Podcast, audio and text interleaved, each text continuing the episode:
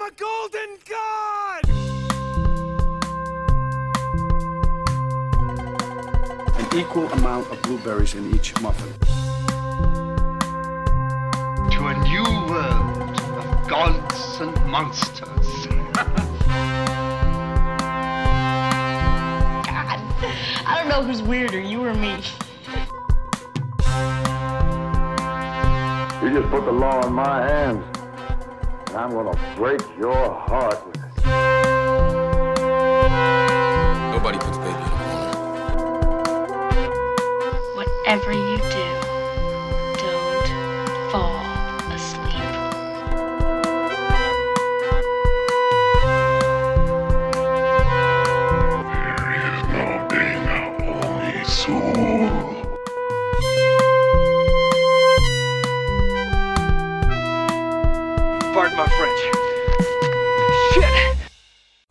everybody, and welcome back to Movies for Life. I am one of your co hosts, Michelle Egan. And I'm Brian Kuiper. And uh, hey, here we are. We're at the end, the end of our discussion of our forever favorites. I know it's crazy, crazy. Oh, that was crazy. last week. That was sorry. I didn't mean to didn't mean to bring up that one again. But uh, yeah, we're talking about yours this week, which is awesome. And uh, yeah, so what's the movie? I'm dying to know. My number, you're dying to know because you have no idea that my number one forever favorite movie is 1987's Dirty Dancing. Yeah. Excellent. Excellent choice. And so I hadn't seen this movie in quite some time. Uh, last time Mm-hmm. I saw it, I believe, was when I saw it in the theater on its 10th anniversary re release in Which was a long time ago, 1997. Yeah. And I gotta admit, I was a little nervous to watch this one. I was afraid we were gonna have a cuckoo's nest Thelma and Louise moment and I wasn't gonna like it as well as I remembered. Fortunately, that is not the case, and I actually liked it more than I ever have. So, Good. yay, Dirty Dancing. Woo. Yay, Dirty Dancing. Yeah, I, I think I'm a bigger fan of this movie than I've ever been. And I used to watch this a lot as a kid. I saw this a lot as a kid because it was, as I've said before, my mom's favorite movie. And It was my mom's favorite it- movie. it's probably it was everybody's, everybody's mom's, favorite, movie. movie. And in fact, I even posted that on Twitter, and someone who Mm-hmm. follows me for like workout stuff posted, uh, who never responds to any of the movie stuff I ever put on, posted, that's my favorite movie. And she's definitely someone's mom. So there we go. so you're right. It is everyone's mom's favorite movie of a certain generation, I think. And Sure, uh, yeah. I think there's good reason for that. It's got, it hits a lot of the right buttons for a lot of people, I think. Oh yeah, and that's pretty much how it became my favorite movie. How it became so much a part of you know, like you say, nightmares like a part of your DNA. Mm-hmm. It kind of feels like Dirty Dancing is a part of my DNA. It feels like it's been there forever. I mean, it came out in '87, so I was like two, so Mm-hmm. it hasn't been around forever in my life. But yeah, it was definitely my mom's favorite movie. We, I think we probably taped it, you know, because of her, and she watched it all the time. So of course, I watched it all the time with her, to, over and over and over again when I was young. When I was too young to understand a lot of it, Yeah. like I remember watching it and not having any idea what was wrong with Penny. right. Yes. Me too. Me know, too. because they never exactly say it, and it's not until you get a little bit older and you watch it again, you go, "Oh, Right. oh, oh, Oh, okay." Yeah, yeah. I think my mom So- eventually explained it to me. What what's I was going too afraid on. to ask. Yeah. I was like, I don't get what's wrong with her. What's going on? But I still loved it, you know, because music, dancing, Mm-hmm. and it's it's fun and sexy, sure, and It's a lot But, like, we funnier were- than I remembered too. it is. It has a lot moments. of lot of humor in it actually. But like we were talking about last time with Almost Famous, this is one of those movies where you connect with different people at different points in your life or like after you've you know been through some kind of similar things and you can understand like maybe a, a different part of a relationship or just another scenario going on. This is definitely one of those movies for me. Oh, for sure. because there was a part of it watching it or even thinking about it you know before i rewatched it just thinking about one of the relationships that really gets to me. I was like oh okay now this is a different level than this relationship has ever felt like to me which we'll get into obviously. So um yeah so i mean it's a super popular movie yes and so i feel it feels kind of dumb to be like, oh, it feels like I should have like a better movie as my favorite movie. But you know what? Like we've said before on the show, like who cares about that? Yeah, your favorite movie is your favorite movie, whether everybody loves it or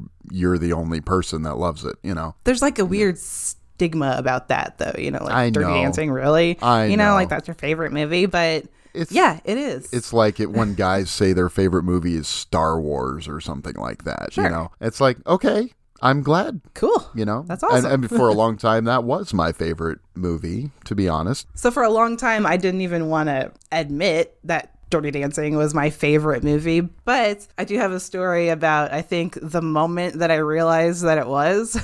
so the um, theater chain here, they do this thing called flashback cinema Cool. right? But it's it's like a thing where I'm sure other theater chains do something similar, where like every week they'll show only on Sundays and Wednesdays at certain times of the day they'll just play like an older movie Oh yeah, cool. and they'll do stuff like that goes along with the holidays like christmas like it's a wonderful life around christmas time mm-hmm. i went to go see jaws over fourth of july weekend one year Oh, cool. yeah, it was fun. Yeah. And then so a couple of years ago, I saw that for Flashback Cinema, they were doing Dirty Dancing. I was like, oh, like I've seen that movie a million times, sure, but I've never seen it on the big screen. So I'm going to go one Sunday afternoon and go watch Dirty Dancing. And I get there and it's like, it's me and a bunch of like old people, like older people that was there. It was like only like eight of us maybe like in the whole theater i had like a whole section row to myself which ended up being good for later on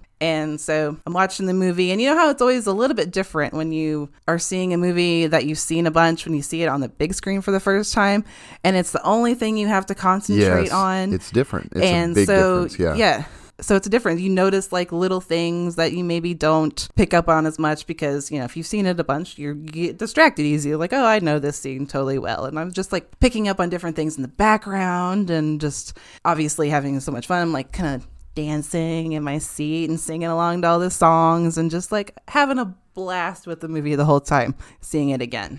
And then it gets to the the final dance sequence at the end, right? And Johnny walks in the door and I kind of like sit up in my seat a little bit, like all excited, like this is the best part. This is my favorite part. Mm-hmm. And so he does his little speech and the, the music starts and they start dancing and then the music swells, you know, and they go into their their dance number and I started bawling. Oh yeah. I started just absolutely crying. It was like the most like unconscious, you know, like reaction I've ever had. I just it wasn't like a, a sad thing, obviously. It was like uh it was like Holly Hunter in Raising Arizona. It's like I just love this so much. right. Yeah. You know, I was just absolutely because I was I was smiling like so big, and then I just started. I was like crying and smiling at the same time because I was just like, I love this movie, and this is making me so happy right now because that part always makes me so happy. The whole movie always makes me so happy, and this was just like an an outpouring of that, and I was like, okay, yeah, Dirty Dancing is my favorite movie now. I think this kind of confirms that.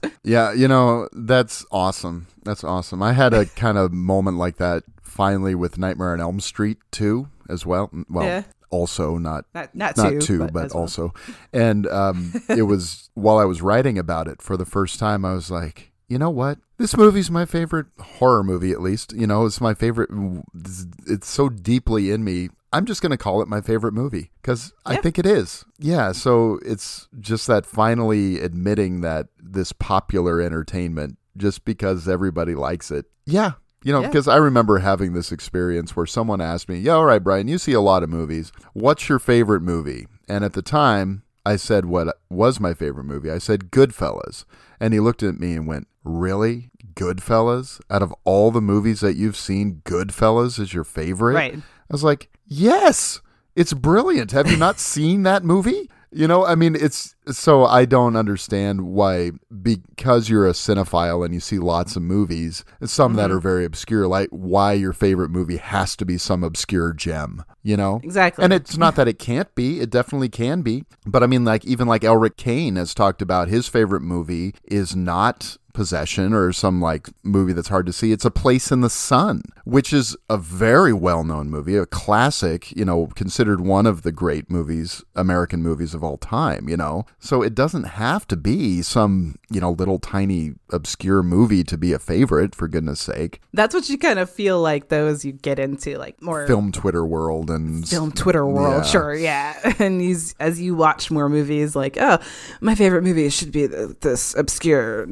1970s, you know, drama or whatever that no one else has seen. But why? Why? Yeah, exactly. If it if a movie makes me feel that, if a movie makes me cry Mm-hmm. just because I'm so happy watching it, then yeah, I'd say that's my favorite movie, and I'm gonna admit it and own it and love it Yeah, I mean, and forever. I've always talked about, I've always thought through, you know, what is the difference between the best, my favorite, and the greatest? Because there are a difference. So I always, you know, chalk it up to like Shakespeare's tragedies.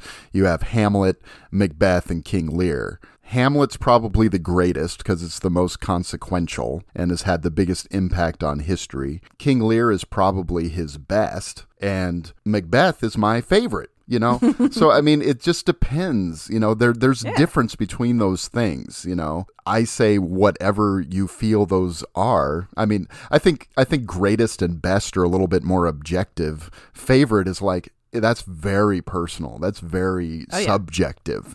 So just love what you love. You know, I love that, you know, like uh, our friend Jerry Smith, who I don't know if we've even mentioned this. Jerry Smith wrote our amazing theme music that we've been using for the past several months here. Uh, so shout out to Jerry for providing that and writing that for us. we did once, but we should do it more often. We should Thank you, mention it more often because I think it has a nice vibe for for our opening, and um, hope you all are enjoying that too. Anyway, but Jerry, you know, has talked about his favorite movie is Halloween, which makes sense, being the horror guy he is. But then number two, or at least for a while, he would say was the movie that came out after Dirty Dancing with Mr. Swayze, Ghost. Nice. And I'm like, uh. right on, dude. You know, I mean, it's like it's I love ghosts. yeah, and you know, so the un- I love those unexpected ones that people have. Mm-hmm. It's like I don't, I wouldn't peg you as a fan of this. And it's like, well, good. Yeah, exactly. You know, predictability is boring. it is. So I'm gonna let you kind of steer this conversation, and I'm gonna follow along because I. I had so much fun with this movie. It's it was Yeah. I, I started texting you. I don't I don't know if you were asleep or what, and I just I was at my parents' house. I know. I oh, got Oh, okay. back to my phone.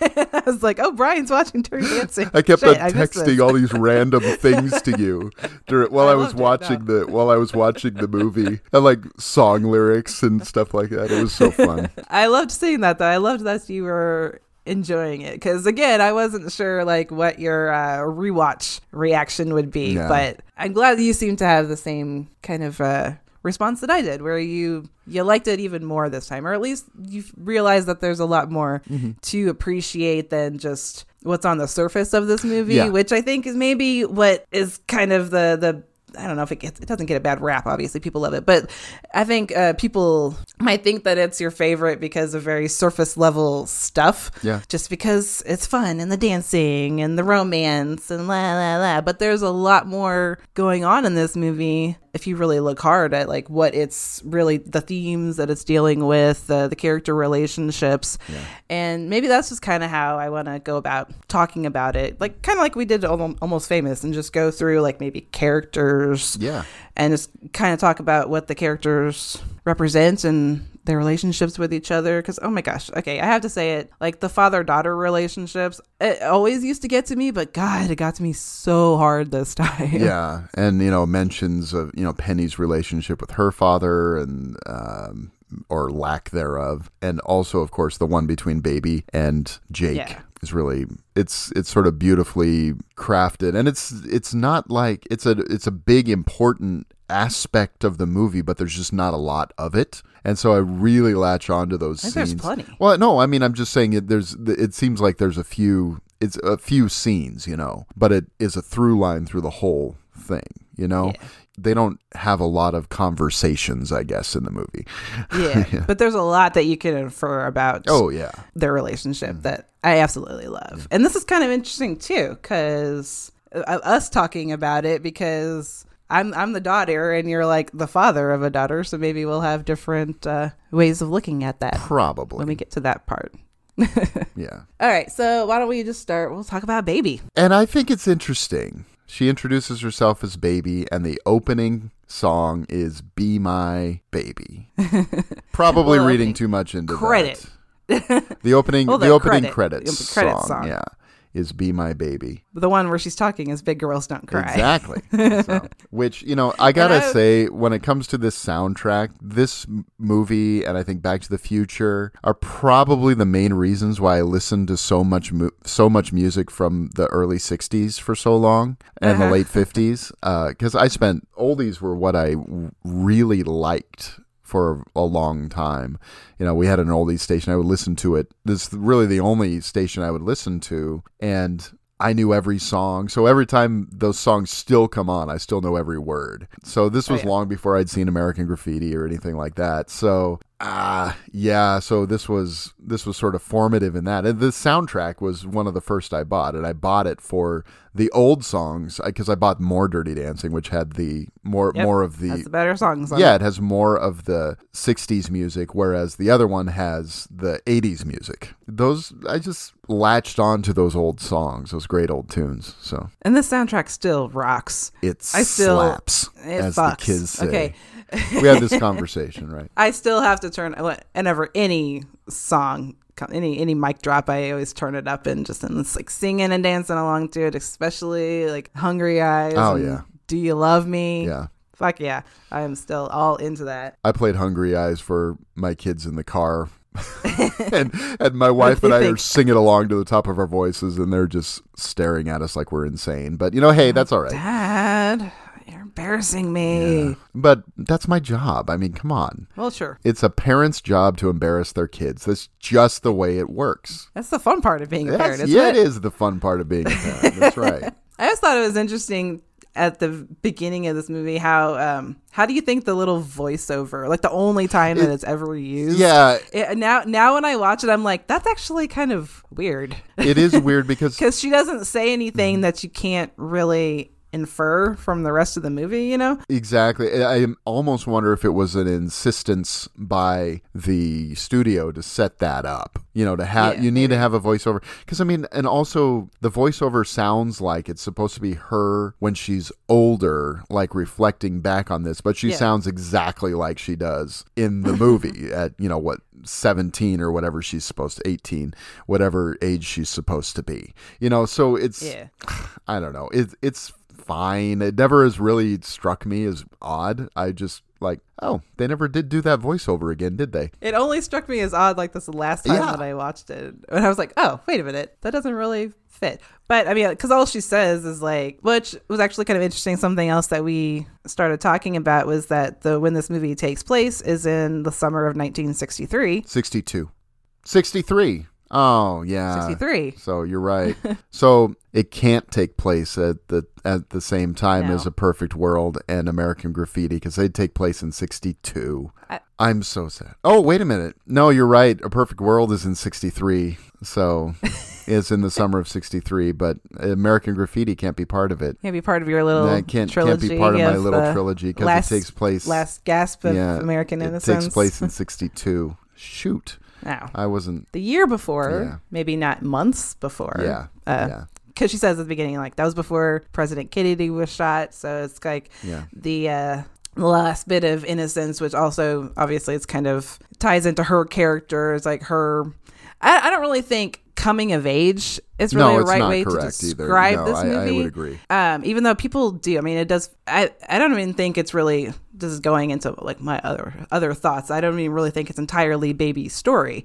You can watch it and it could totally be johnny's story. Mm-hmm. but it's not really like a coming of age. That's more for younger a younger age. She's already this pretty is self-aware. yeah. Yeah this is more like coming into adulthood. Yeah and there's a difference. There's a big difference. Yeah, because um, that's one thing I wrote about Baby was yeah, she's not experienced, but she's not. Uh, for, she knows what's up, like with Neil Yeah. and with Robbie, she sees these guys and she knows them exactly for who they are. So she's not she's not a complete innocent. I mean, she she gets what's up. She just hasn't experienced as much Yeah. as, you know, like Penny and Johnny have yet, you know. she's not naive Right. entirely, but she just isn't naive and yeah, and not having experienced certain things yet. Yeah. But she, yeah, she does know what's up, and so for the longest time, obviously, yeah, I totally related to Baby, and I loved that she was the main character. For one, because she's a very different like main character than you get in a lot of romantic movies Yes. or romantic comedies. Like she's not like I don't know the manic pixie dream girl or yeah, whatever. she's, a not little like odd and awkward. quirky. Uh, She's a little awkward. She's super stubborn and Mm-hmm. opinionated. Uh, but she's maybe, like I said, just a little bit naive, at least you know, with her with her sexuality and with you know Uh-huh. hasn't quite com- hasn't fully grown up yet. and Jennifer Grey's also not a typical quote unquote leading lady. I know. I didn't really want to say that. Yeah, wrong. I, I, it does sound But- wrong, but but she's and I don't mean that just because of the way she looks. I know she got a lot of criticism for for some stupid reason, because and you know it led to her like getting a nose job and stupid stuff like that, which is which is just like come on. Mm-hmm. Yeah.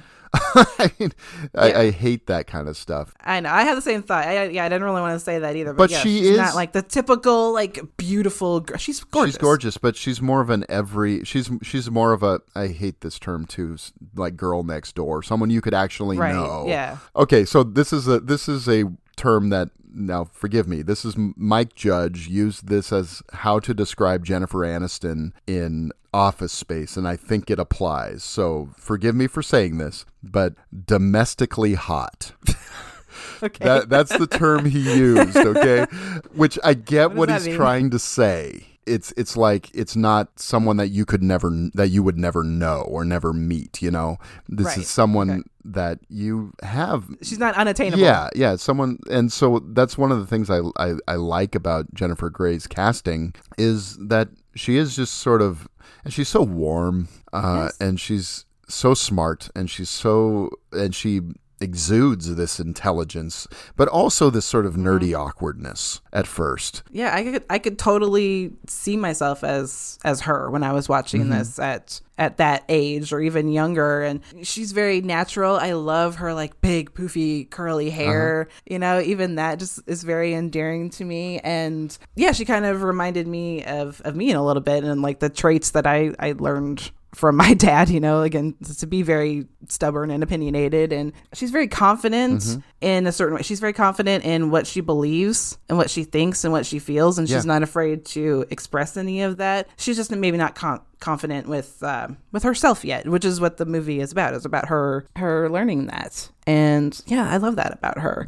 And she has a huge heart. Uh, The thing with um you know, we talk about uh, there's a big thing in this movie with with classism. So she's very much privileged. Yep. I think her positive outlook on the world that she's always kind of like, no, you know, it doesn't have to be that way. You can make things better. Stand up for yourself. That does come from a place of privilege Yeah. in a way, but she's not it's not like in a a, a bad way. Right. Well, I mean, her intention is to join the Peace Corps. You know, my it, just like her dad says, you know, my baby's going to change the world. Yes. You know, So she's a little naive to think that that's possible when she's she comes from you know Yeah. a place of privilege like that's very different from like where Johnny and Penny and everybody else comes from and she but sh uh, the, the difference between her and her father her privilege doesn't she doesn't judge people Right. because of it uh, her father does yeah. that's a big difference between the two of them Yeah. at first Though um she has a little bit of that too though. I mean, she does assume, I think at first that Penny is pregnant with is Johnny's. She does make that I thought assumption. she only assumed that because they were they had been together and she no- she notices their chemistry yeah, that's like, what I, I that think. they like I each think- other. Yeah, but I don't think it's for anything bad that she assumes that. but he does call her out on assuming it. Just true.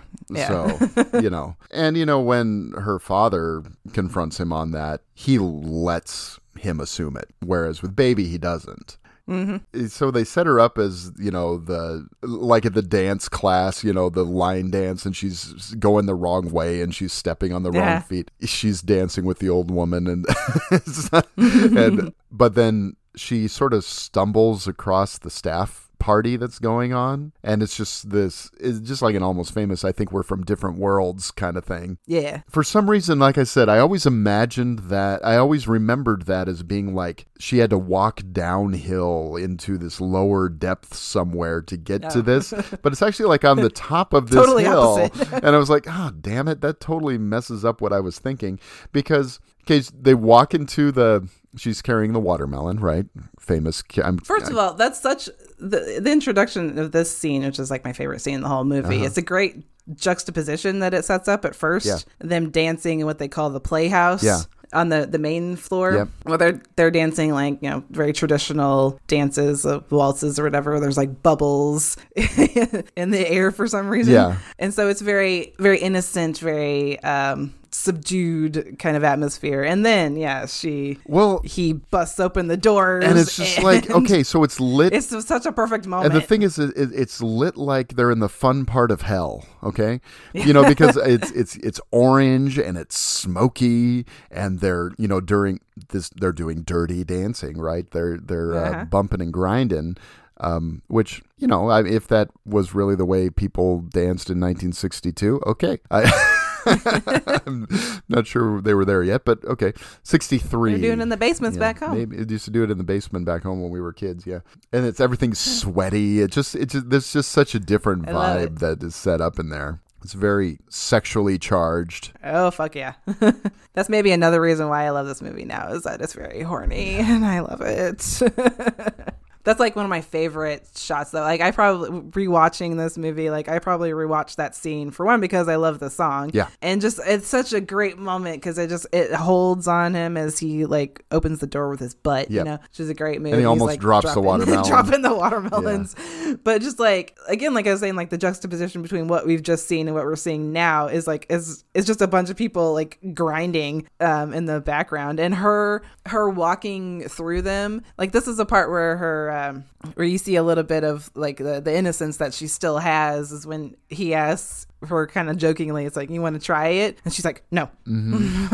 she just immediately shakes her head. And as she's like walking through all the dancers, she's very, she's very stiff and like her mouth is very pursed. Like, Yeah, this is weird. I'm uncomfortable with this right now. which you know I get. I mean, he's, she's she Yeah. really has stumbled into a a brand new world that she's never Mm-hmm. even imagined existed. but she's already been very intrigued by these people because she had been watching Johnny and Penny dance Yeah. before at the Playhouse, and so she was she was into that. She was um like I said, she doesn't she doesn't judge these people right away. She's just uncomfortable Yeah. in the in the situation, but she sees that they're having fun and they're fun people, and she's obviously attracted to Johnny. And um, I love how um, he's still kind of uh, it's again with the classism thing. It's like when she's in their world, you know, they treat her pretty much at first just as if they have been treated by the people like her Yep. as, as they see her. Yep. They're very like, what is she doing here? Yep, Absolutely. She doesn't belong here. Yeah, I mean, This is our world.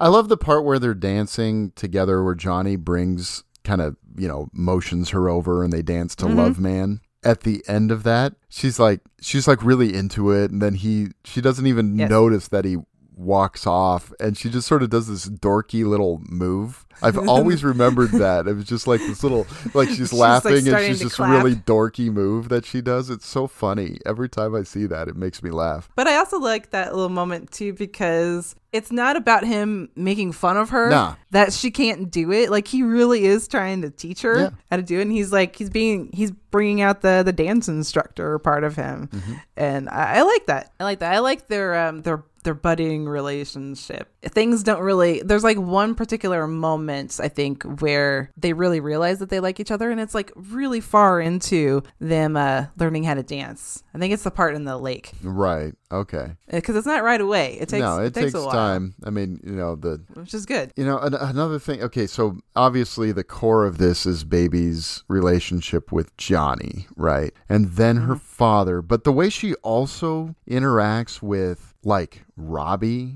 and Neil.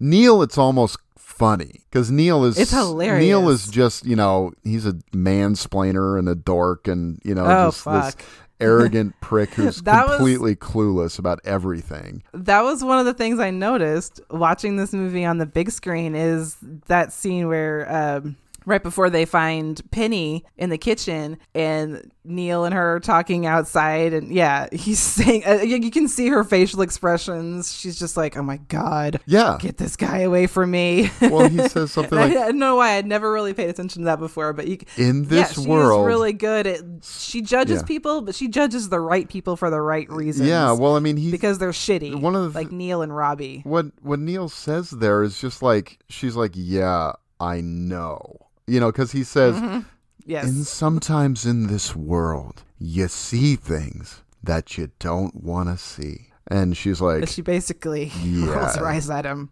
I mean, it's just it's just like, uh, well, duh, you dork. I mean, it's it, Yeah. that's that's the way it comes across. She actually seems more worldly uh, than he is. You know, she she Oh, knows more about the way things really are than he ever will. And then Robbie, of course, you know, she he gives her his copy of the Fountainhead. You know, make sure you give it back. I have notes in the margin. And it's like, God, jeez, what a it's just terrible. This guy, you know, I like how she pulls a little kind of Karen line Mm-hmm. in that scene, but she does it for it, it's funny when she says, "I'll have you fired." Right. and then she like pours the water in his crotch, but she does that because uh, like she's like, "Oh my god, you're a fucking asshole." And uh, she does have a little bit more priv- privilege than him, and maybe she'll she'll use that to like take him down because yeah, he's being absolutely he's a horrible person. Well, and you know, he is the waiter person, right? And he's telling her, a guest at this place, to watch how she's pouring the water and stuff. It's like, Yeah, what is up with this guy? It, it's Yeah. ridiculous.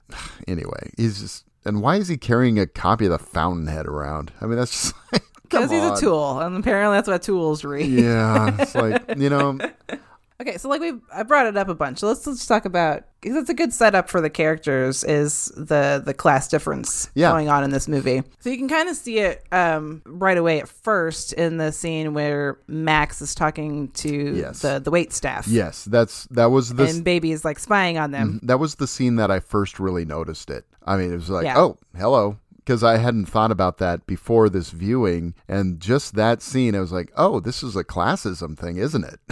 you know, Oh, that I hadn't really. I mean, it seems obvious now, but obviously I hadn't seen it in a very long time. So I hadn't thought about it. But it's so clearly. I mean, it's almost all that the movie's about. you know? Pretty much. because Max is talking to the wait staff, Max Kellerman, who's actually he's a cool guy. You know, you All like him all, at first. yeah. But in this scene, you're like, oh, well, you kind of suck too in a little a little bit of a way because you know he's talking about how you know he went to uh, to Harvard and Yale to to hire these guys to to work at his his place and to uh, show the goddamn daughters a good time. Right. Which is like Does he see baby? even the dogs. Does he see baby? Because No. the when when he th- there's almost an implication that he kind of looks in her direction. There's a shot where it's I swear he's looking in her direction.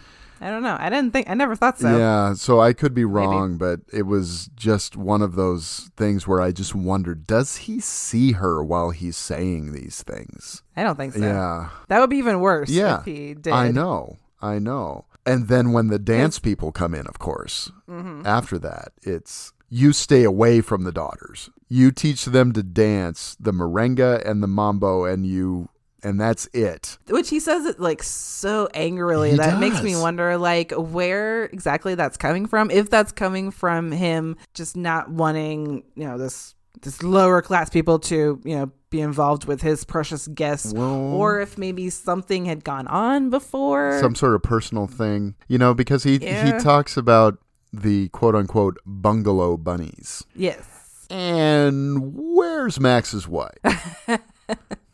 Does he have one? I well, I don't know, and I kind of wonder if he's familiar with there's this. probably maybe there's some jealousy. Yeah, Yeah. you know, if if if Ah. he if he had an experience where one of the one of the dance instructors ran off with his wife or something, possible. I don't know. Ah. That's speculation up the yin yang there, but uh, he's really pissed off about Yes. about the dance people. He's like, and and I I call them the dance people because that's how Robbie refers to them later, Yeah. or Neil. One of them does. Neil. Neil. Neil. Uh, they, uh, uh, they're the almost dance interchangeable people. to me. You know, Neil and, and Yeah. Robbie in a way. I mean, Neil isn't. Robbie's worse. Neil isn't as bad in some ways as Robbie uh, because Robbie actually, you know, does a lot of really, really bad stuff, whereas Neil is just sort of a tool. Uh, You can see Neil is on his way yeah, um, to being like Robbie, though. yeah, And now when I think about the scene too, it's like he's hiring a bunch of like rich white college guys to uh, apparently romance the daughters, even the dogs, which just sounds like a recipe for disaster to me. Yeah. Which we see in one little moment between Robbie and Lisa, oh yeah, yeah. where it looks like he's pretty much assaulted Yep. her. hmm So yeah, and then if you notice later after that, later on, how just another part of the classism thing, how Max introduces people to his most esteemed guest, which is you know the Housemans because it's his doctor and whatever. He's uh-huh. like he calls them their their special guests the whole time. How does he always introduce people? He introduces them by their pedigree. Right. You know, this is my grandson. Right. My grandson Neil. You know, he this is where he goes to college. This is Robbie. This is where he goes to college. Yep. As if that matters. As if that means something. That because that means more than who they actually are. Yeah. There's a premium put on where you go to college and what you do over Mm-hmm. who you are. That's very much how Max sees it, and that's how uh, baby's father Jake sees it too. Yeah. because he definitely like i said he's got he has the privilege and he lets it have him judge people where he really shouldn't even though he's i think he's a good man ultimately i think he's a really good man he, like he will he he helps penny obviously Yes. you know, because he's a doctor Yes. like he has no no question about that but he still judges all of them for this situation It makes me wonder about Jake's background a little bit. I mean, uh, did Mm-hmm. Jake, was he a privileged child too, or did he work his way up into this? And I think that matters because, uh, in, to some degree, it, it make the, the reason why I think when you have to achieve something, if you came from somewhere to get to somewhere, you know, I think you, uh, I, this is something I've experienced. My, my mom worked with a lot of wealthy people. She was like an accountant there was one generation that they were the ones that actually had to work very hard to get where they were. And then there were the children that were born into it. Obviously, the ones who got to had to work very hard to get where they were were people she liked to interact with. They were people who um, were very careful about how they spent their money, and they were also extremely generous. They gave a lot of it away. The ones who were born into it, however, tended to just be they would they would spend it all. They would get themselves in financial trouble. They would, you know, there was just a different kind of situation uh, that you see. So I don't know. I mean, you sense something with Max to some extent. I mean, even though he says some terrible things from time to time, and Jake are from sort of a. They feel like they're from a generation where they is like they really had to do something. They really had to work hard. Yeah. They were because I mean they would have been raised in the depression. They would have been these people that had to sort of uh, have compassion for people, you know, and they seem to still. Whereas this younger generation just seems to be very arrogant and in their uh, Spoiled. spoiled and it's all about what you have it's all about what you have and who you who your parents are and what Yeah. school you go to. Hopefully, I didn't speak out of turn. I, I mean, I'm not trying to to. I mean, I think I've made it clear there are ass- assholes in every walk of life, whether Sure. they're rich people or poor people or whatever. But you know, this is just a trend that you know that Yeah. that I uh, saw. but yeah, it's, it is very much about what you have and what you do and where you go. Oh, like um, like I was saying with the scene again between uh, Baby and Neil, that little story like, again with her facial expressions is hilarious. That little that. story that he says about like I, I'm, I'm known as the catch of the county. Like I took a girl away from Jamie, the lifeguard. you know, like, what does he have that I don't have? Two hotels, and she's just like, "Oh God." Yeah. She laughs, but she's just like trying to get out of the situation. Yeah, I I think, think and so. it's just like God. That line just like really makes you hate him. Well, she knows these people, obviously. And she has their number, is the thing. Yes. You know, and that's one of the things I like about her. Whereas Lisa, I think, is a little bit more ready to play that game. She's more willing to be in that world than Baby is. Mm-hmm.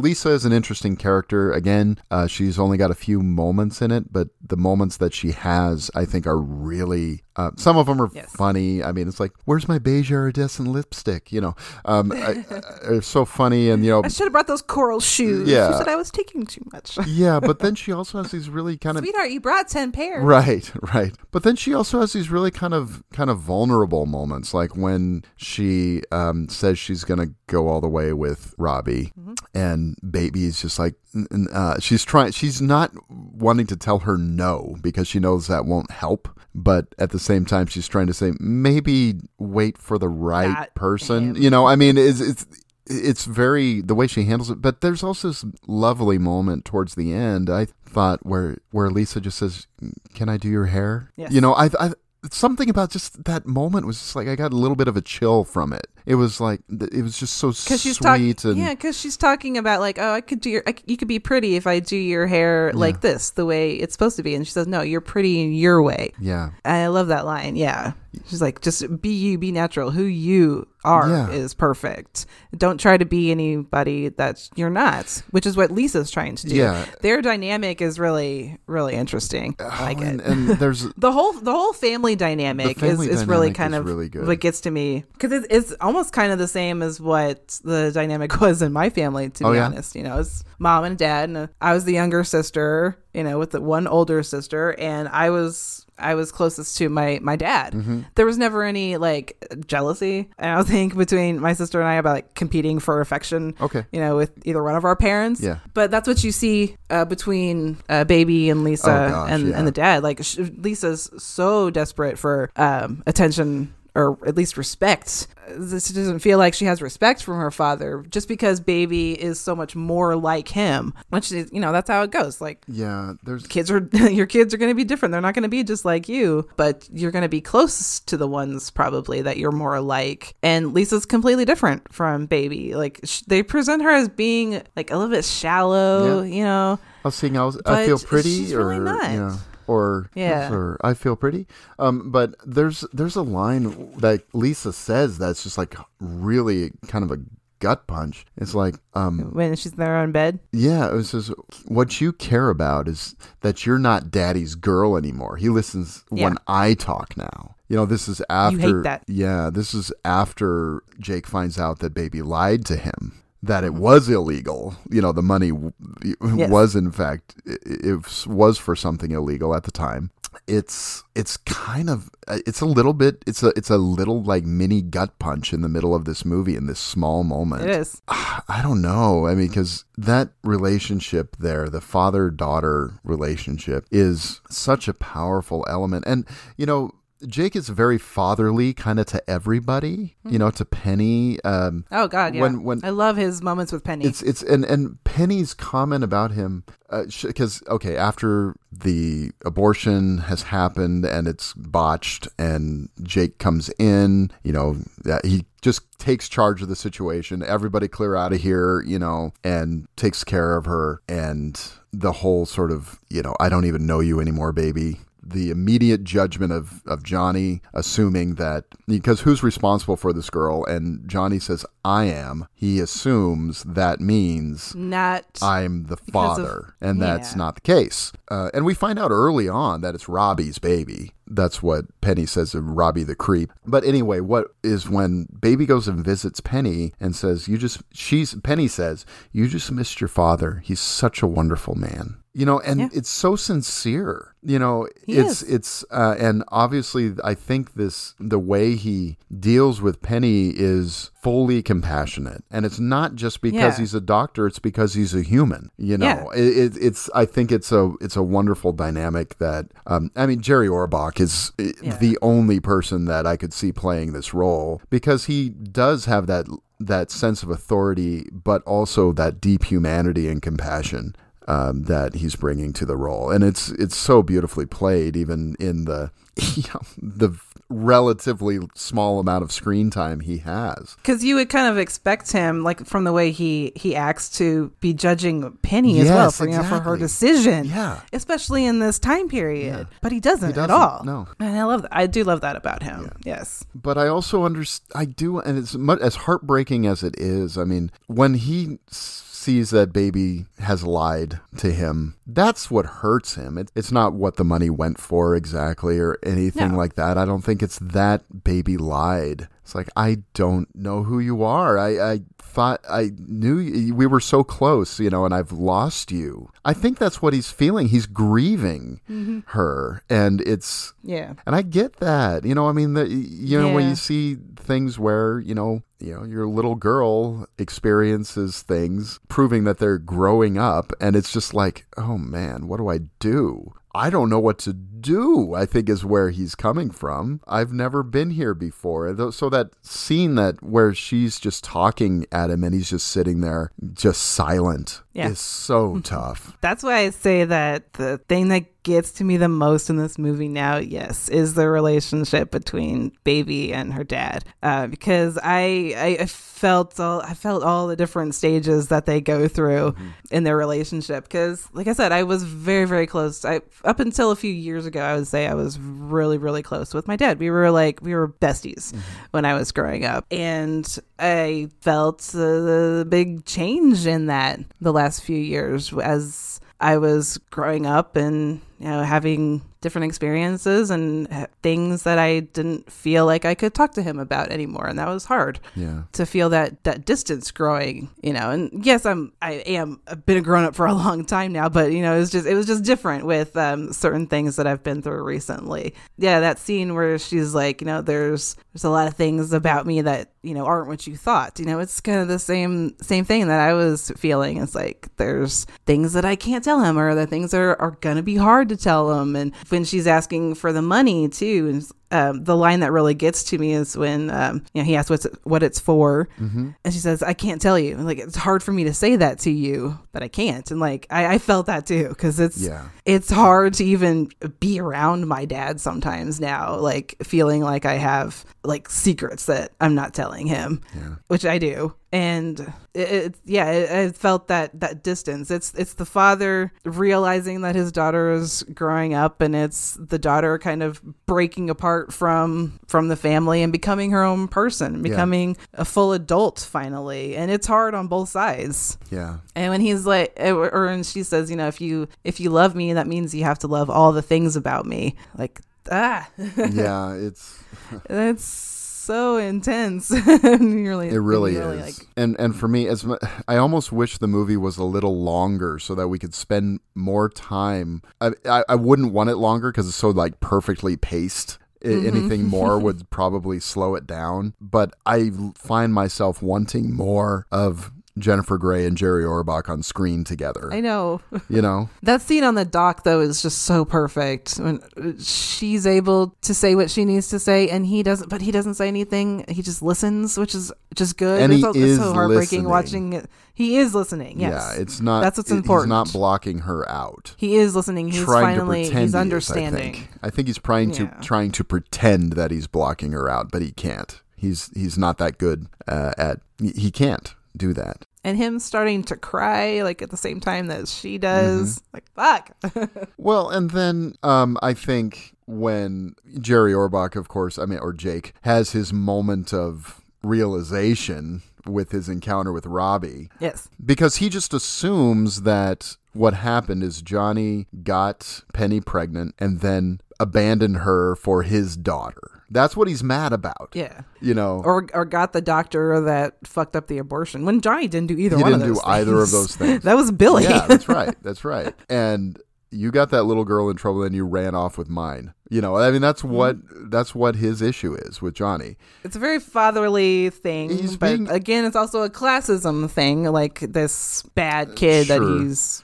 that he sees going after his daughter. Of course, he wants to protect her. It, it does come from a pace, place of protection and love for his daughter, though. you know, so Yes. I, I, I it yeah, that's what I'm saying. Yeah, so there's a level of complication there. I mean, I don't think I ever at any time don't understand where he's coming from. Yeah. Oh, I know. Even if it's not the right choice, because we know the whole story and he doesn't. Different. So when he's about to give the money to Robbie at the closing sequence there, and Robbie outs himself and says he says you know when i i want to thank you for dealing with the whole penny thing Yeah. you know and he doesn't say Baby told a you. word i love it i love it he just Uh-huh. takes the money out of his takes the envelope out of his hand and puts it back in his pocket and walks away it's just Yep. perfect And like he says to Johnny right after that, like, when I'm wrong, I say I'm wrong. Like he realizes what his prejudice against them is has caused him to to treat him this way, Yeah. treat everybody the, the wrong way. He's misinterpreted everybody, including his daughter. Yeah. And I, but I love the just throughout the movie. Like I said, you could they don't have a lot of um, real interaction, but you can you can just infer a lot of things. Like I love that moment at the beginning, like with the very first like shot of the movie when she just she's sitting behind him in the car and she just. Puts yeah, reaches her out arms and around puts him. her arms around him. That's something I used to do with my dad Yeah. all the time. Like when I was sitting next to him in in the car, I would always like I would grab his arm and like put my head on his shoulder, and that's uh, I just I love those little uh, those little moments with them, and you can just uh, again infer that they're kind of the same person, or they're very they have the same ideals ab- about the world. They're interested in the same things about the world, so they have They that are. kind of connection, and it's just it's really sweet. so that's why it's hard to watch the scenes later. That's why you don't really can't really judge either one of them just because you're watching like not really like the the dissolution of their relationship, but just it evolving and changing the way it has to Yes, it when does, the the child grows up. But it's still hard to watch. but I absolutely love that moment um, after after they do the dance, after he apologizes to Johnny. That line that he says to her is like, "You you looked wonderful out there." Yes. Because he's because while he's watching her dance, he's smiling. Yes. he's proud of her in that moment. But I think that line too really gets to me because he's almost about to cry when he says that, and like that look on his face when he when she hugs him is kind of like, Ugh, "This is the moment." Like that's what it kind of feels like. This is the moment where you know she's she's grown up, and I've I've lost her in a way, but I have to I have to accept that. you know? Yeah. because he means it when he says, you know what I mean? Like he, he means it when he says, you look wonderful out there, but he's like, okay, now I got to let you go because I can see who you're, who you are now and who you want to be yeah and let you, let you do that. let that. you let be you, you yeah let you be you. Mm-hmm. And i It's think like he's saying, it's almost like he's saying goodbye to her in that moment in a way. In a way, yeah, I think so. But I think that the whole family, even her mom, has a moment of letting her be her. Because obviously, there's the one we I talked think about she gets with. this from me. Yeah, there's the one we talked about with Lisa, with, you know, you look pretty the way you are. Mm-hmm. Uh, because that's what she puts a premium on, right? Is that beauty. Um, okay. And then her dad, the moment with her dad, but even her mom, she says, Jake, sit down. you Yes. know?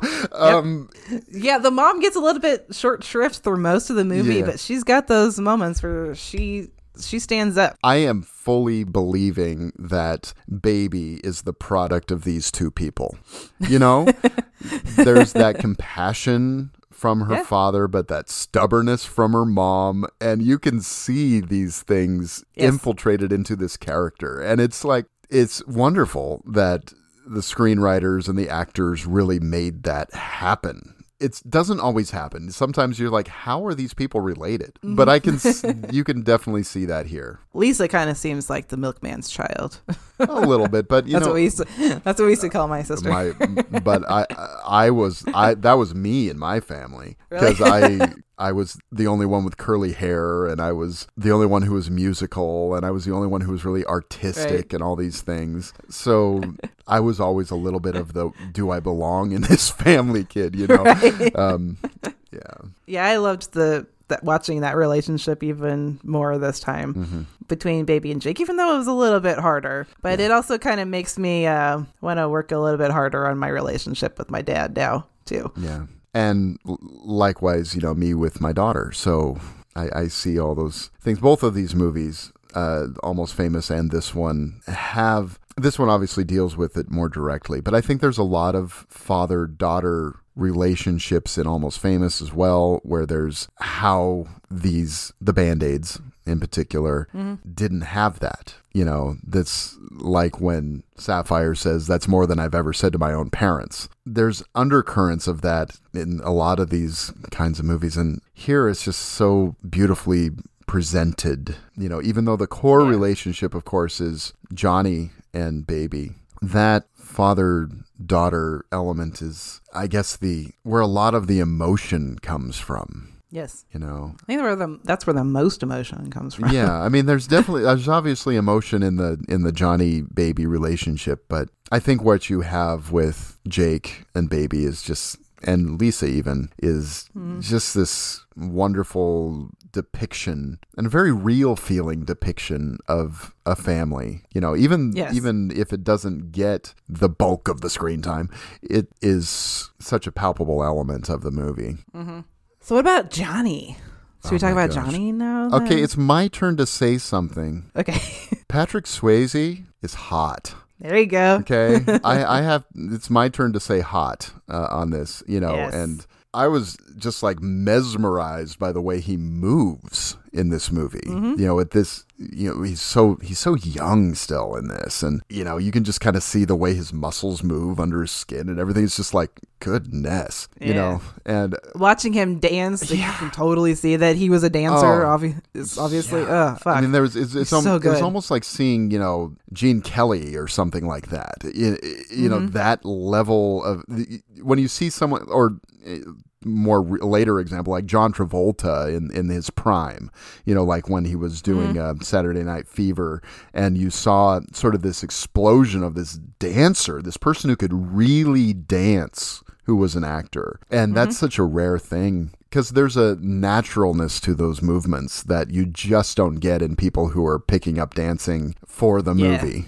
Yes. Um, but jeez, the way he, the way that he and Penny move together, I just, it's so cool to see, and it's, it's, Yeah. it's some of my favorite scenes are are them actually together. They're both professional dancers. they Cynthia are. Rhodes Yeah. Mm-hmm. was a professional dancer. Yeah, and it's clear that that she was It's so clear. Yeah. and and they're both really good actors too. They are. You know, it's not. Sometimes you don't get that. And hey, apparently Swayze was a triple threat because he has a song on the soundtrack too. Yes, and he's you know, and the song's fine. I mean, he's not he's not a the greatest singer in the world, but he's pretty good. You know, I like that song. I think that song has a strong emotional moment for me too.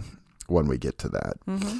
Well, first of all, the uh, the relationship between Johnny and Penny is really interesting. Yes, it I. Mm-hmm. think I love their relationship because Baby asks if they're together. They very much seem They like they're like a it, couple yeah. together because just of their the chemistry the that they have together when they're dancing. Mm-hmm. But apparently, they haven't been together since they were kids. Yeah. Mm-hmm. is what Billy says. So now it's like they're just like really really close friends. it's almost a s- And- like a sibling, you know, thing. It's it's just like that level of intimacy. I mean, and I never Yeah. had that level of intimacy with my sibling, but some people do, and it just it, that's there's a sense Mm-hmm. it's just that. an intimacy of a close of a really really close relationship Yeah. is what they have Yeah. and it's beautiful um i absolutely love the scene when when uh, they find penny crying and his his reaction to that you know is just to hold her and he looks like his facial expression and the way he says the lines too like i'm never gonna let anything happen to you Yeah. is like so comforting but it's also he's like so angry he's like that he wants to kill whoever is making her feel this way which is probably Well, robbie it was Robbie, probably yeah, yeah, because she she says that it was Robbie. So uh, they have such great little moments like that together and when they're dancing they're they're so they're so in sync and just like so, the, the first they come in with the the dirty dancers Yeah. you know like they're the big they are the stars. and yeah, they uh, yeah. they're amazing together I really also like the scene where Baby brings Penny the money Mm-hmm. because he's just like he's got a beer and he's dan- they're dancing together and you know he's yeah it takes a real saint to ask Daddy you know and he's trying to play her off as being a coward and all the things that he contradicts later in that other Yes. scene. that's another great moment Mm-hmm. i love for baby too is in that scene Yeah, and he puts on a he puts on a front, and so does Penny. You know, and I mentioned this in a text that I sent you. It's like we both picked movies for our number one forever favorite that has a vulnerable, mysterious female character that puts on a brave face named Penny. Yep. I didn't even think about that. Yeah, I didn't said it. either until I was, I was like, "Whoa, is, her name's Penny." um, I see, you know, some sort of shared DNA between those two characters too.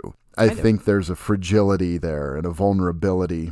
We see more of Penny Lane's front through most of Almost Mm-hmm. Famous, whereas here we get to see much more of Penny the fragile because we see her very we- we fragile, see- very we see her vulnerable. at- we see her at her most vulnerable uh, for most of the movie, whereas she puts on the the the face, you know, pretty briefly, um, but Yeah. it's but she's got it. Yeah, before I forget though, like that scene you were talking about, Uh-huh. I love as a moment for baby, like when when she brings them the money and Johnny makes a joke about, you know, her baby filling in for Penny at their their dance that they have to do at the Sheldrake Hotel. Yeah. He says like she can't do it. She cannot do it. I love the look on baby's face, which just kind of shows her stubbornness. Uh-huh. She kind of gives a look like, "Oh, you're saying I can't do it? Fuck you. I'm gonna do it. I'm do gonna it." do it exactly. I love that Yeah. look.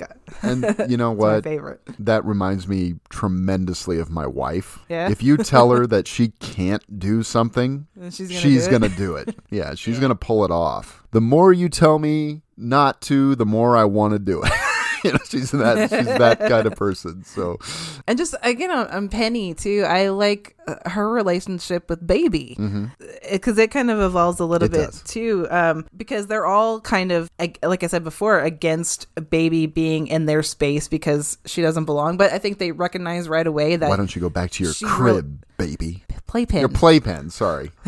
How right. dare I get the get the line wrong? Yeah. But when I think they recognize that, you know, she's obviously a, a good person who really Mm-hmm. is trying to help. She really cares. She will. Uh, that's another thing I like about Baby is like she doesn't second guess helping somebody when she sees something that Need. that she can do something about it, and that's what Johnny really admires about her. Yeah. And that's what they all, I think. Can see in her, and so they that she's she's accepted eventually, you know, by them. And that moment uh, when Penny is uh, baby is uh, they're doing the alterations on her dress for the dance at the Sheldrake. That scene, I love that scene because it's another it's another moment of vulnerability for Penny and her trying to explain something to baby that she doesn't really believe in the first place, you know, but she thinks that's how other people see her because you know she's heard from.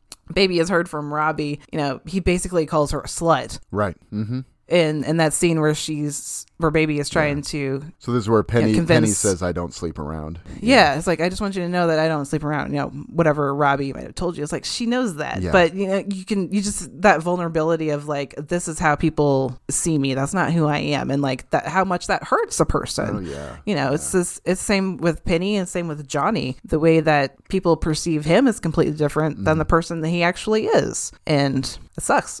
Yeah, and that's a great moment. Yeah, and that's what the whole classism things. You know, another thing about Yeah. that scene um, w- it, where she gives brings the money is uh, Johnny says the line who says like, "So and so can't do it because." They're doing this. So and so can't Yeah. do it because they're doing this. Everybody works here, and it's the implication is you don't have to. Yeah. You know, you uh, he, he doesn't he even tell her go back up to the clubhouse and learn the merengue or something like that. well no because she says she doesn't know how to do it Yeah, that's right. Well, it's also in that scene too. Um, after the uh, oh god, what's that? The Love Is Strange Yep. scene, and uh, Neil comes in, and you know they have the argument about The you know, pachanga. Johnny, what the pachanga, the little wimp.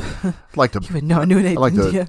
They hit him in the pachanga. I like to hit him in the pachanga. Yeah. and baby is doing her you know the the world seeing the world through rose colored glasses thing it was like just stand up for yourself tell these people what to do and he's like i can't do that i am not in the same position That you as you are. Mm-hmm. are to do something like that and that's the thing that she doesn't get Right. that she needs to to get because he says, you know, I know these people. They're rich and they're mean, Mm-hmm. which is like pretty much all you got to say about him. He's like, I can't just stand up to these people because I'm gonna lose my job and I need my job, Yeah.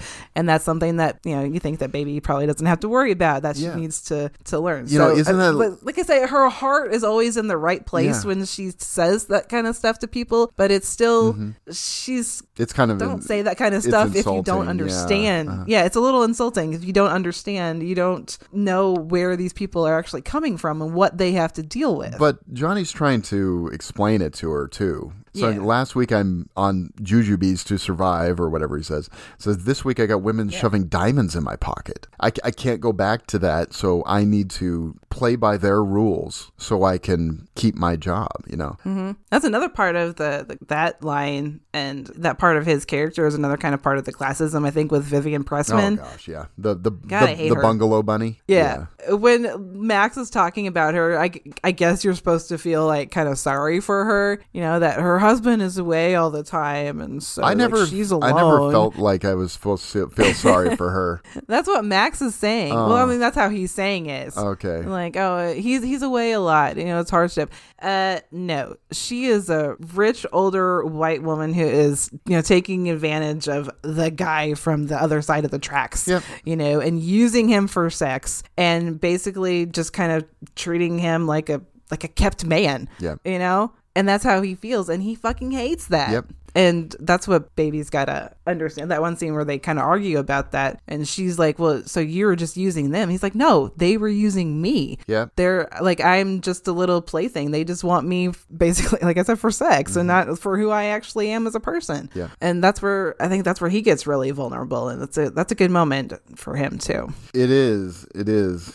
You know, um, I gotta say, I, I like the dance montages. it's just there's really Yeah. only one. It's kind of in the middle of the movie, but it's over Yeah. the course of two songs, two full Yes. songs. The first one is "Wipeout," which is you know, which is her just screwing everything up, right? Don't put your heel down. Don't put your heel down, know, and Don't don't put your heel down. lock your frame. And this is my dance space. This is your dance space. Spaghetti arms. Spaghetti arms, yeah.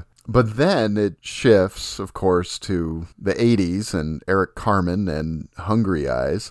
This is a movie that I kind of love because it wants to be set in the 60s, but it's so 80s sometimes. it's true.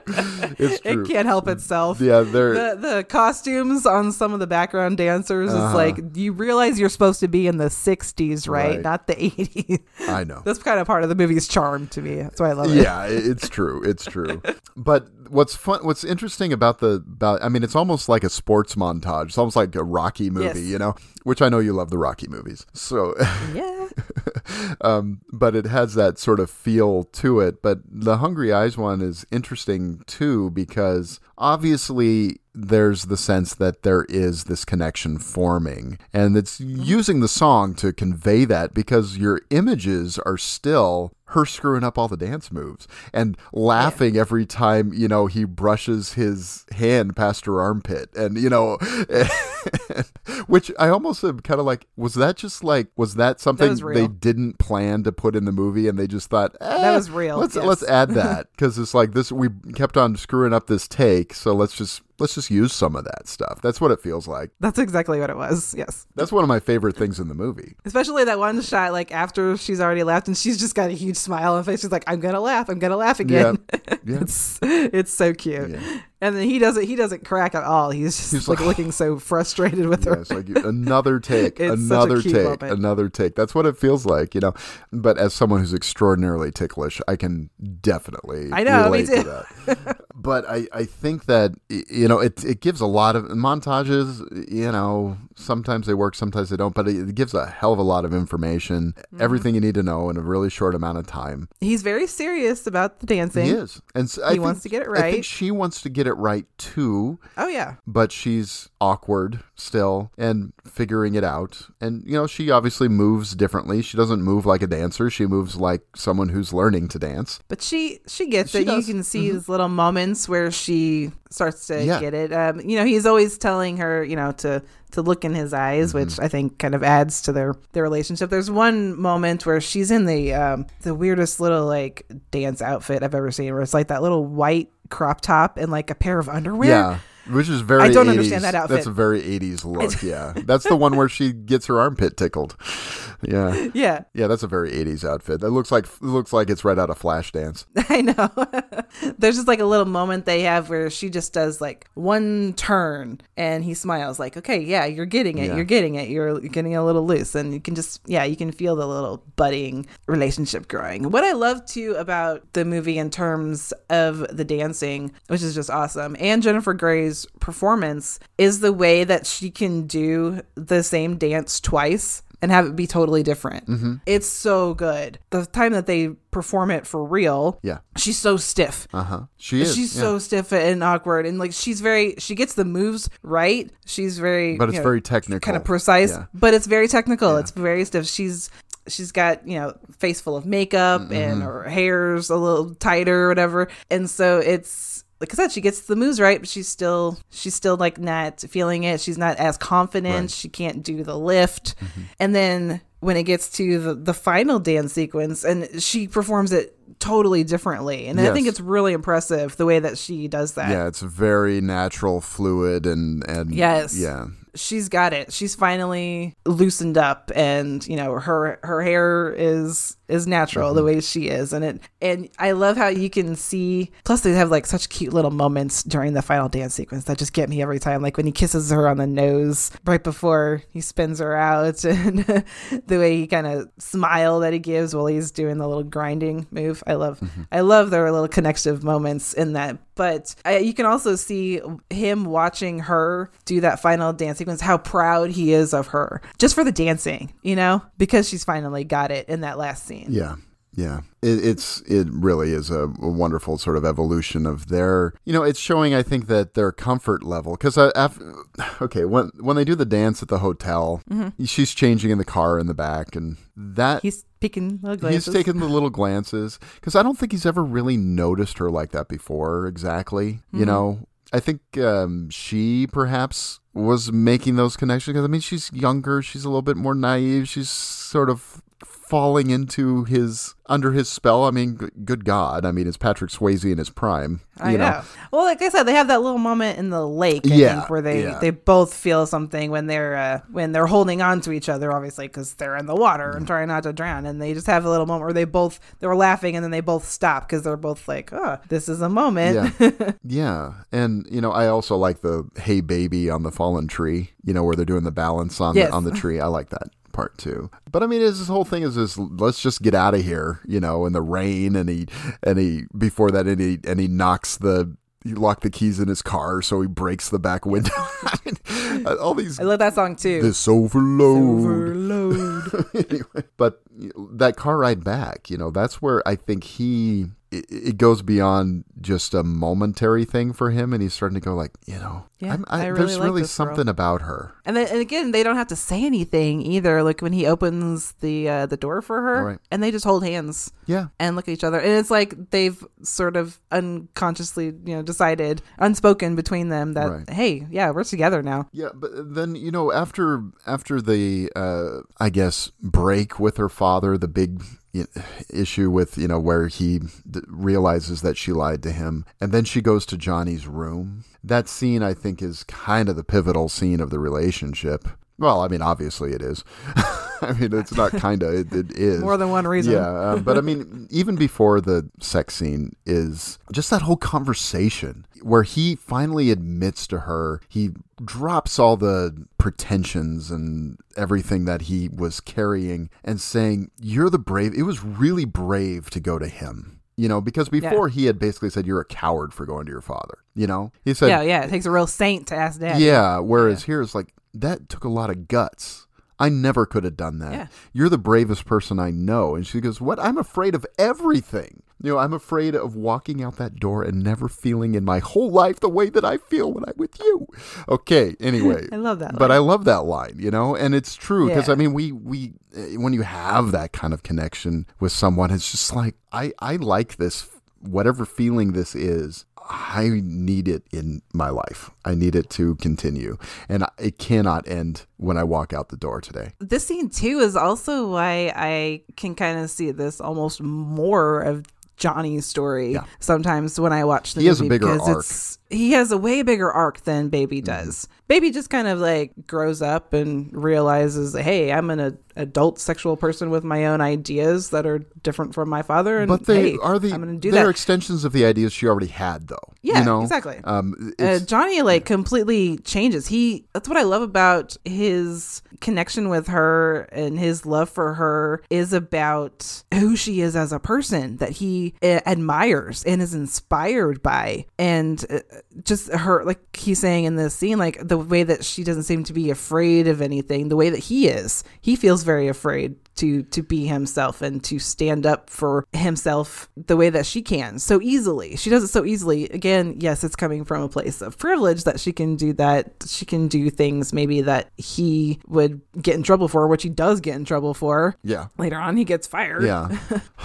that whole thing. But like, it's but the, I mean, this is Johnny's movie. The the the big speech at the end, right before they dance, he gives the big speech about how he's changed, what he's learned Yeah. from Baby. That there are people willing to stand up for other people no matter what it costs them and that he wants to be more like that and that he wants to have her positive and hopeful outlook on the world may seem a little naive but he still wants that Yeah. you know that's a good feeling to have and ultimately he didn't he never had it before You know, and ultimately, that's the perspective that the whole movie has. Mm-hmm. You know, by the end, you know, you have all everybody dancing together. You know, hey, I don't You have the care if you're all the together. classes are Yeah. mingling. It's like this is the world we can have where we're all just, you know, partying together, man.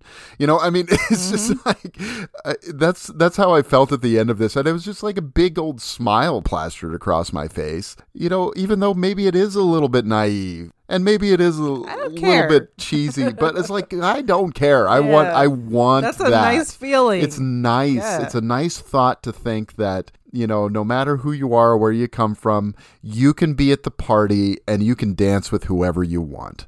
I mean, that's exactly. pretty cool idea. Come on. You have uh it, it, weirdly you have baby coming out of her naivete and but Johnny coming into it a little bit. yeah You know, and it's like we're we're meeting in the middle a little bit here. Not just naive, not just cynical, but something else. I like that. understanding maybe not having such a negative outlook and realizing you know that there are good people in the world if you let them in Yeah. and let them get to know you and don't judge them Yeah. Mm-hmm. right away on either side i also love too that he's the one who uh who sings the lyrics along to the song to her you know I owe it all he's had you. the time of his life and he owes it all to baby Yeah. Yeah. but the sex scene can we talk about okay, that go for it. Yeah, I, I, I don't want to. I, w- I was going to go somewhere else, but let's let's talk about let's talk about that. i don't know it's hot It is hot. You don't see a freaking thing. I mean, Mm-hmm. it's just like their faces mostly. I love the way the, the the song choice. First of all, super sexy. Which song is it again? I don't know what it's called. I can't remember, but it is like a '60s song. Oh, it's "Don't You Feel Like Crying." Is that what it's called? yeah, it's like "Don't You Feel Okay. Like a Cry." Nice and soulful. soulful Yeah. and the way that they kind of uh, they they're dancing and the, you know people say dancing is pretty much like fucking on the dance floor. And that's It kind of reminds me of a joke. Why don't fundamentalists um, have sex standing up? Because it might lead to dancing. Pa-dunk-tung. anyway, um, that's that's my that's But my little way they- background. Okay, sorry. The way they just kind of um if you watch the and I know the the story is about how Jennifer Grey and Patrick Swayze were not like the best of friends at first making this movie. They had like a bad experience making Red Dawn together apparently Oh, Um, okay. before this. So they like they weren't so into each other, but they had amazing chemistry when they auditioned together. If you watch their audition tape, um, which you can see like in the you know features and anywhere else, like they're kind of doing that move where they're just like holding each other and they're both just like swaying together, like they kind of do in this Yeah, scene. yeah. And they have just the way that they uh, their moves are so effortless the way that they can kind of like melt into each Mm-hmm. other and incorporate the the dancing into the the start of them having sex space like i think that the shot of him like taking off her shirt is like so oh fucking yeah, hot yeah. god and then you know and and again you know just the way both of them just sort of just just the way their bodies move and the way the Yeah. muscles sort of ripple underneath their skin it's just like the camera just loves that on both of Yeah. them and it's yeah and uh, Jennifer Grey's got some abs, man. She's she's like the like the the tickling the armpit scene. You know, it's like you can see her abs. It's like holy shit, that's that's tough. they both have like cute little butts too yeah. Anyway. There's like two like parts in this movie where like the music really matches up to the action that I love. It's kind of it almost kind of ruins this moment because it's kind of funny. The scene where like in this song he goes, "Whoa, yeah." That's the that's the moment where she rubs his butt. Yeah. it's almost kind of funny. And then um in the final dance sequence, the uh, kind of moment that I love after he jumps off of the stage. Mm-hmm. And the, the part of the song is you know, hey baby, and he's he they, Yeah. that he that line comes on yeah. as no as he's as he turns around to face her. So Hey, just like baby. per- I like the the perfect. Synchronization of uh, the action and the, the songs.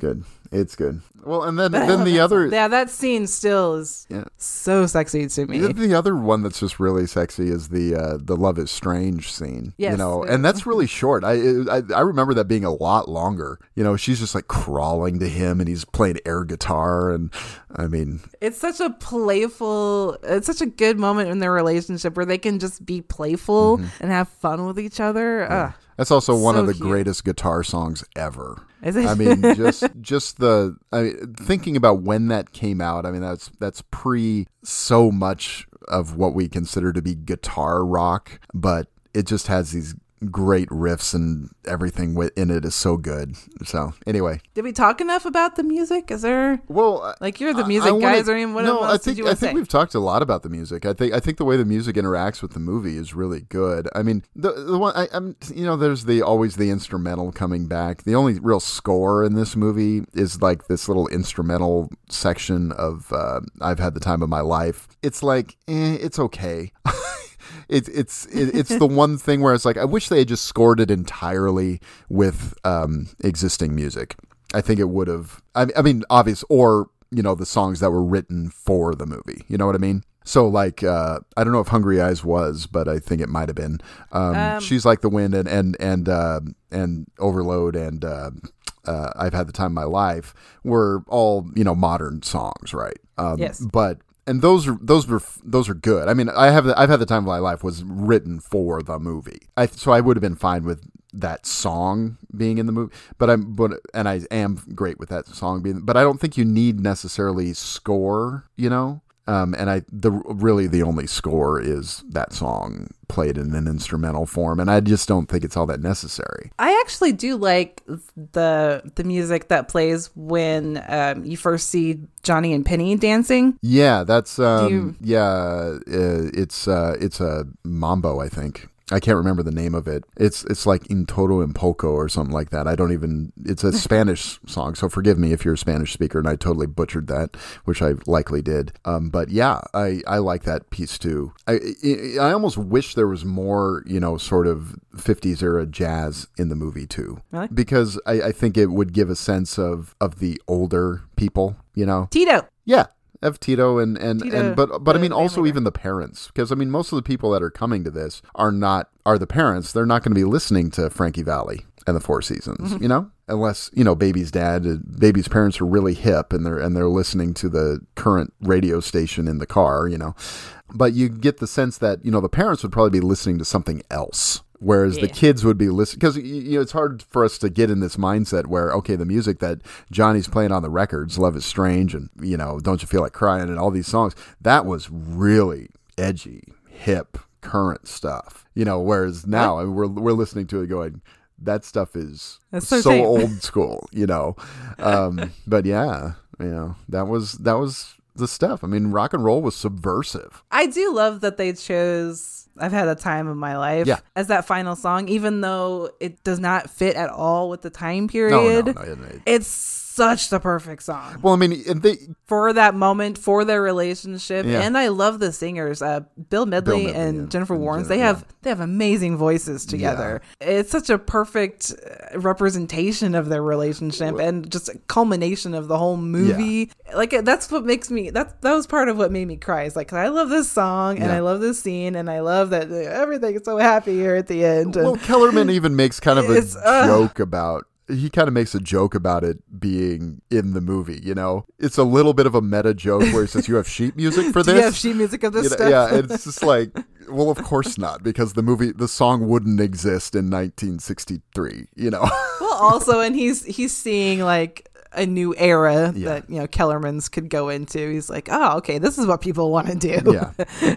now. This is another thing that we talked about, you know, with the the time of uh, the nation that it was. Mm-hmm. That little, I like that little moment that he has with with Tito right before the the dance. Yeah. When uh, Max is talking about how you know, like oh, the things I'm doing are so old fashioned. Like this is not what what people are into now. Like it feels like They this. want trips to Europe. Yeah, it feels like this whole uh, thing that we've been used to for so long is slipping away, which, you know, in the reality of when this movie takes place, ex- it was, or it was about to pretty quickly. Well, I mean, you think about uh, the Kennedy assassination, the Beatles, into the civil rights movement, into the hippie era, all of that happening in the hair's breadth after this movie takes place. Yeah. I mean, and so that's why I think a lot of movies are fascinated by this time period. I've mentioned American Graffiti, Yeah. I guess, because that's the one I most uh, link to that. The first one to really be nostalgic about that moment before everything changed. And uh, A Perfect World does the same thing. It's sort of like this is your last moment of innocence in this nation. So enjoy it while you can. Which also Yeah. kind of relates to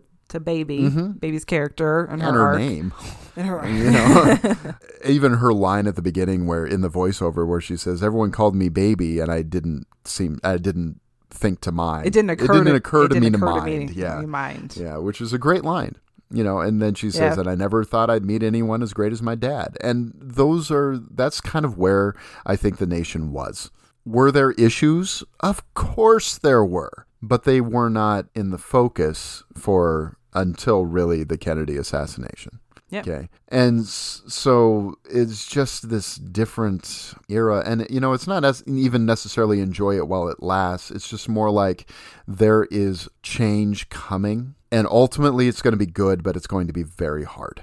You know, and I think we experienced that again in 2000. necessary. And, I think we experienced that again in 2001. I mean, coming up to uh, September 11th, that was that big sudden thing that changed everything. And then we experienced it again this last year with COVID. And all of a sudden, this thing that changed everything, it happens. It's part of the cycle of history and life and just growing up a little bit more, you know, and it's, it's just part of things, you know. Um, I do want to talk about the scene though where Johnny gets fired and he leaves. I'm I'm having it mixed up in my head a little bit, so you may need to help me out here.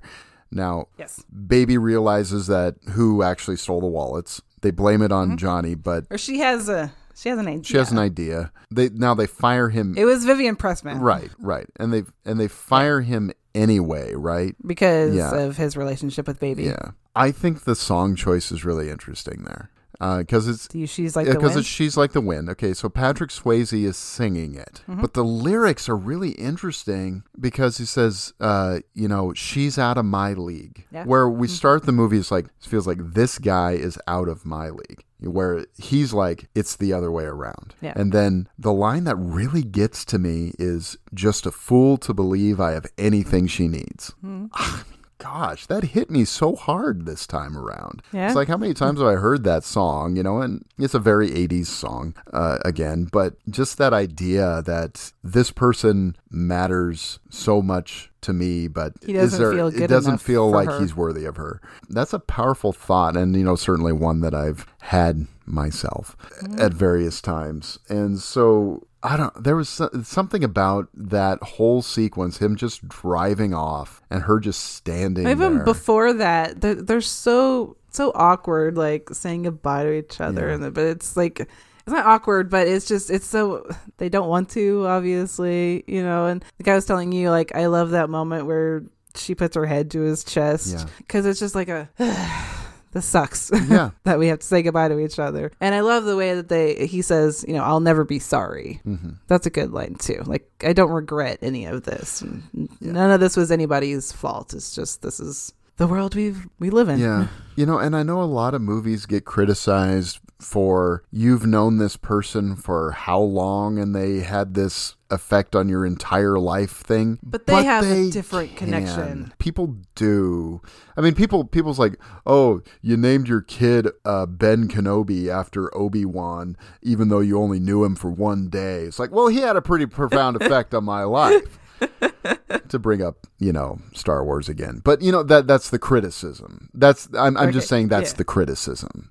Because I mean, they had how much time? Was it a week? Uh, was it two? I don't know exactly. Three weeks. Three weeks. Okay. So three weeks is a profound amount of time for someone to have an inextricable and incredible, massive influence on your rest of your life. dancing and the things that they go through with Penny. It's very Mm-hmm. Yeah. intimate things to get into right at the beginning of a relationship. Yeah. And like I said, I think their connection is a lot different and a lot deeper than you see in maybe some other movies where it's not just about, you know, an infatuation with the person's looks or whatever. It really is about who these people are Mm-hmm. and what they admire about them and what, you know, each one of them sees something in the other that they want to be. Yeah. and that's the connection that they have. They they see something that they don't have that this person brings to them. So i think that's a lot deeper connection that that they get to where it i do believe that they truly are in love. I think so. I, I think there's no doubt about it. and whether or not anything can happen you know that's that's the sucky part about movies is that you don't know, don't know, they, they they walk off. They they uh they have their they're doing their sexy little moves on the dance and Yeah. you don't really know what's gonna happen afterwards probably maybe nothing but But what's wonderful about a movie like this is they can be together forever in your mind. they can You know, you know, you can anything you want can happen to these characters mm-hmm. because the movie doesn't set in stone anything that's going to occur, and I think that is the strength. One of the strengths of this film is that it just ends with the climax. It ends with this euphoric moment. You know, and not a, a lot of movies they just decide to go on after that's over. But this truly ends at the point where, you know, it all comes together and that's just the where it is. And that's where it should be. Yeah. You know? Okay, can we talk about the line? Nobody puts baby in a corner? Yes. Sure. and what the line actually means because I'd actually never really thought about it that hard before because it was always just like the most famous line Mm-hmm. from the movie of course but i kind of love the um the double meaning that it seems to have Yeah. again what he's learned from her and the kind of person that he sees her as um it's a it's a comment maybe towards her parents like don't hide her Yeah. she has so much to offer she has so much talent Yeah. and love and i'm going to show you right now by going up there and doing this dance with her i love that Yeah, I think so. I think it's also interesting the way Swayze, Uh, not the necessarily the way he says the line, but the way his face looks, because he's not really looking at Jake to me. He's just kind of he just kind of looks and he just says, "Nobody puts baby in a corner." I mean, it's it's a it's an interesting thought. It's almost like Patrick Swayze's like, "I'm not gonna say this the way you want me to say it." you know, I mean, there's a, there's a sense of that, and I think it's all the better for it because he's not he's Yeah. not being accusatory or hateful. I think to her Yeah. parents, he's just like, "I got to show you what she what can baby do." yeah. i'm gonna do what baby has taught me to do i'm gonna stand up yeah, for myself and for another person Mm-hmm. in the way that i know how yeah. And there's a reason why it's an iconic line because it's just a Yeah. great moment, and it really is. And she's sort of sitting there slumped in her chair. You know, and she's sort of flanked by her parents. Yep. And they're still in sort of the silent treatment stage of their relationship. Um, and so, and I've had the time of my life, I think, is a great song. We've talked about it a little bit already. Uh, I think, obviously. what about the song that the the hotel people Oh? I was going to mention this. I am obsessed with that song. I used to play that song. i love the I love lisa's little thing Yeah, I do too. I used to play that song on the soundtrack more than any other song Really? on the soundtrack. the hands and hearts and voices Yes. song I don't know why. it's so corny It's terrible and it's dorky. And I love the way it ends at Kellerminster. That ship's Well, I mean, well, see, it ends because because she's walking on stage and Lisa's still. Lisa's still singing Kellerminster. And then that then that's the end of the song. And I, I love how she's kind of a terrible singer, uh, Lisa. Yeah, her little uh, the that scene her uh, when she's practicing whatever Oh, the- dance she, yeah, she does that she, we don't actually get to see. Yeah. She didn't get to sing I Feel funny. Pretty. She's so off key Yeah. in that last moment before she Oh, does the bow to the floor. Lisa cracks me up. Yeah. I she's she's She's got her moments, but she's funny. also hilarious. Yeah. Like I was telling, I texted you. I like how she doesn't seem to know what uh, when she goes to see Robbie. She doesn't seem to understand what the white towel on the doorknob Right. means. right. And and the thing is I never noticed that detail.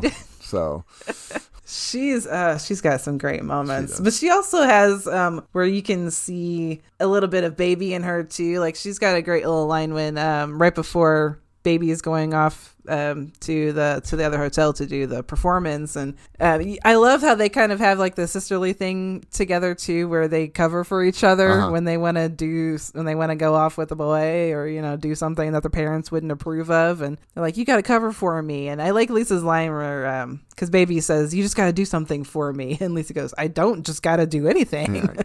So she's got a little bit of uh fire in her Oh, too. yeah. she's just she's just got to get to um she's comfortable with herself you know the way that that baby is Yeah, I mean- or she's uh she's a kind of where she becomes her own person and not just trying to emulate other people Mm. Yeah. or trying to please other people is what her thing is You know, with the exception of maybe Robbie, Neil, and uh, to some extent Vivian, none of the characters are cardboard cutouts. You know what I mean? They're they're Hmm. those. I mean, those three. Uh, they're pretty one dimensional. I mean, they do one thing, uh, which is fine. I mean, you need characters like that. That's just the way it works. You, the you can't you can't Yeah. you can't know everybody in a movie. But like Kellerman, he's got a small part, but he's got nuance to him Hmm. and Tito and other various characters have and Lisa certainly and the mom we've even mentioned they all have these sort of levels of nuance to them that Billy does too Yeah. I like Billy, Billy- a lot I loved Billy a lot more this time yeah watching it. Billy's Billy's entertaining and he's funny but he's also kind of a screw up and you know he's he's kind of the cause of the major problems of the movie um Oops. even though he's trying to help get a real doctor next yeah, time Billy Yeah. So, yeah, it's it, you know. Then we're the big dance sequence at the end. We've kind of already talked about too in a lot of ways, and um, What I kind of want to talk about though is the um the other dirty dancers, the background the dancers. background dirty I dancers. Yeah. Love them. All the different couples. Uh-huh.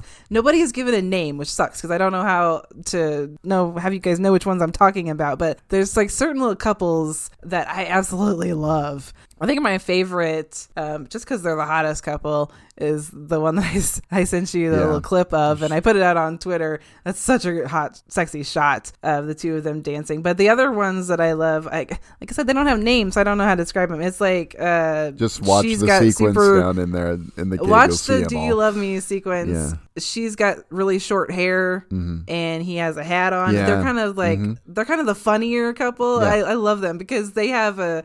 There's a shot of um, them. You're supposed to be watching uh, Johnny and Penny dancing, but you can see them come come through in the foreground where she's kind of doing the the swimming thing, and he's got a little shark fin that he's making I with his yeah, hand. uh-huh, If uh-huh. you notice that, like they're they have so many little moments like that where they are so funny together. great. Yeah. And then there's the guy who um who never seems to like take the cigarette out of his mouth like the whole movie. Uh-huh. Yeah. They're amazing. I love all of the the dancers that they got. I think at least the main ones were all like real professional dancers, and again, it shows. Like does. they're they're so good. They have they each they make a little without really any lines or any names. They they give them all personalities, whatever their their characters are, and I, I kind of like that moment, even though it's like the one like kind of unbelievable thing at the end, the last dance scene where it's kind of the the camera's moving up and it's it's the end of everything, and they the the at least the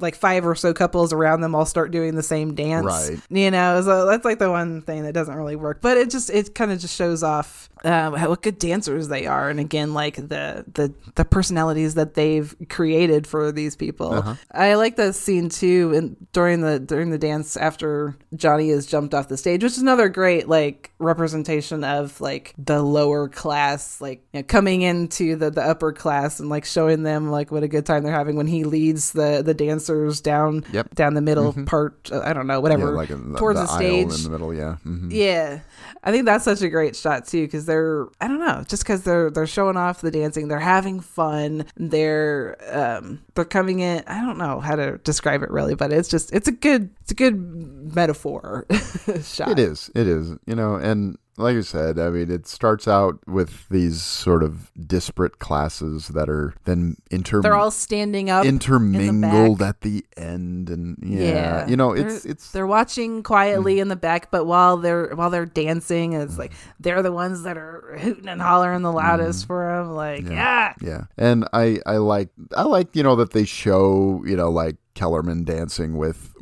With Yeah. with one of the dance people, and uh, Yeah. I call them the dance Or people because they that's one of the that's the term that they what they- use. They're here to entertain the guests, right? That's the term that they use. Well, they, they it's, there's a, okay. There's there's another thing. Okay, they're here to entertain the guests. It's almost like this idea entertainers as servants. You know, Mm-hmm. so there's um, subtext of filmmakers being lower class and you know not really being art, doing anything that is really matters. You know. I think that there's that, you know, people who supply entertainment are servants and nothing more, and they don't do anything that really makes a big difference in the world. And so we can do whatever. There's the, there is a sense of that, I think, in in yeah. the movie. Um, and I, I, I see that even in Tito's character and stuff, he's sort of treated that way, even though he's a friend of Kellerman's, he's still kind of Mm-hmm. seen as, oh, you're the entertainment. Or Neil's comment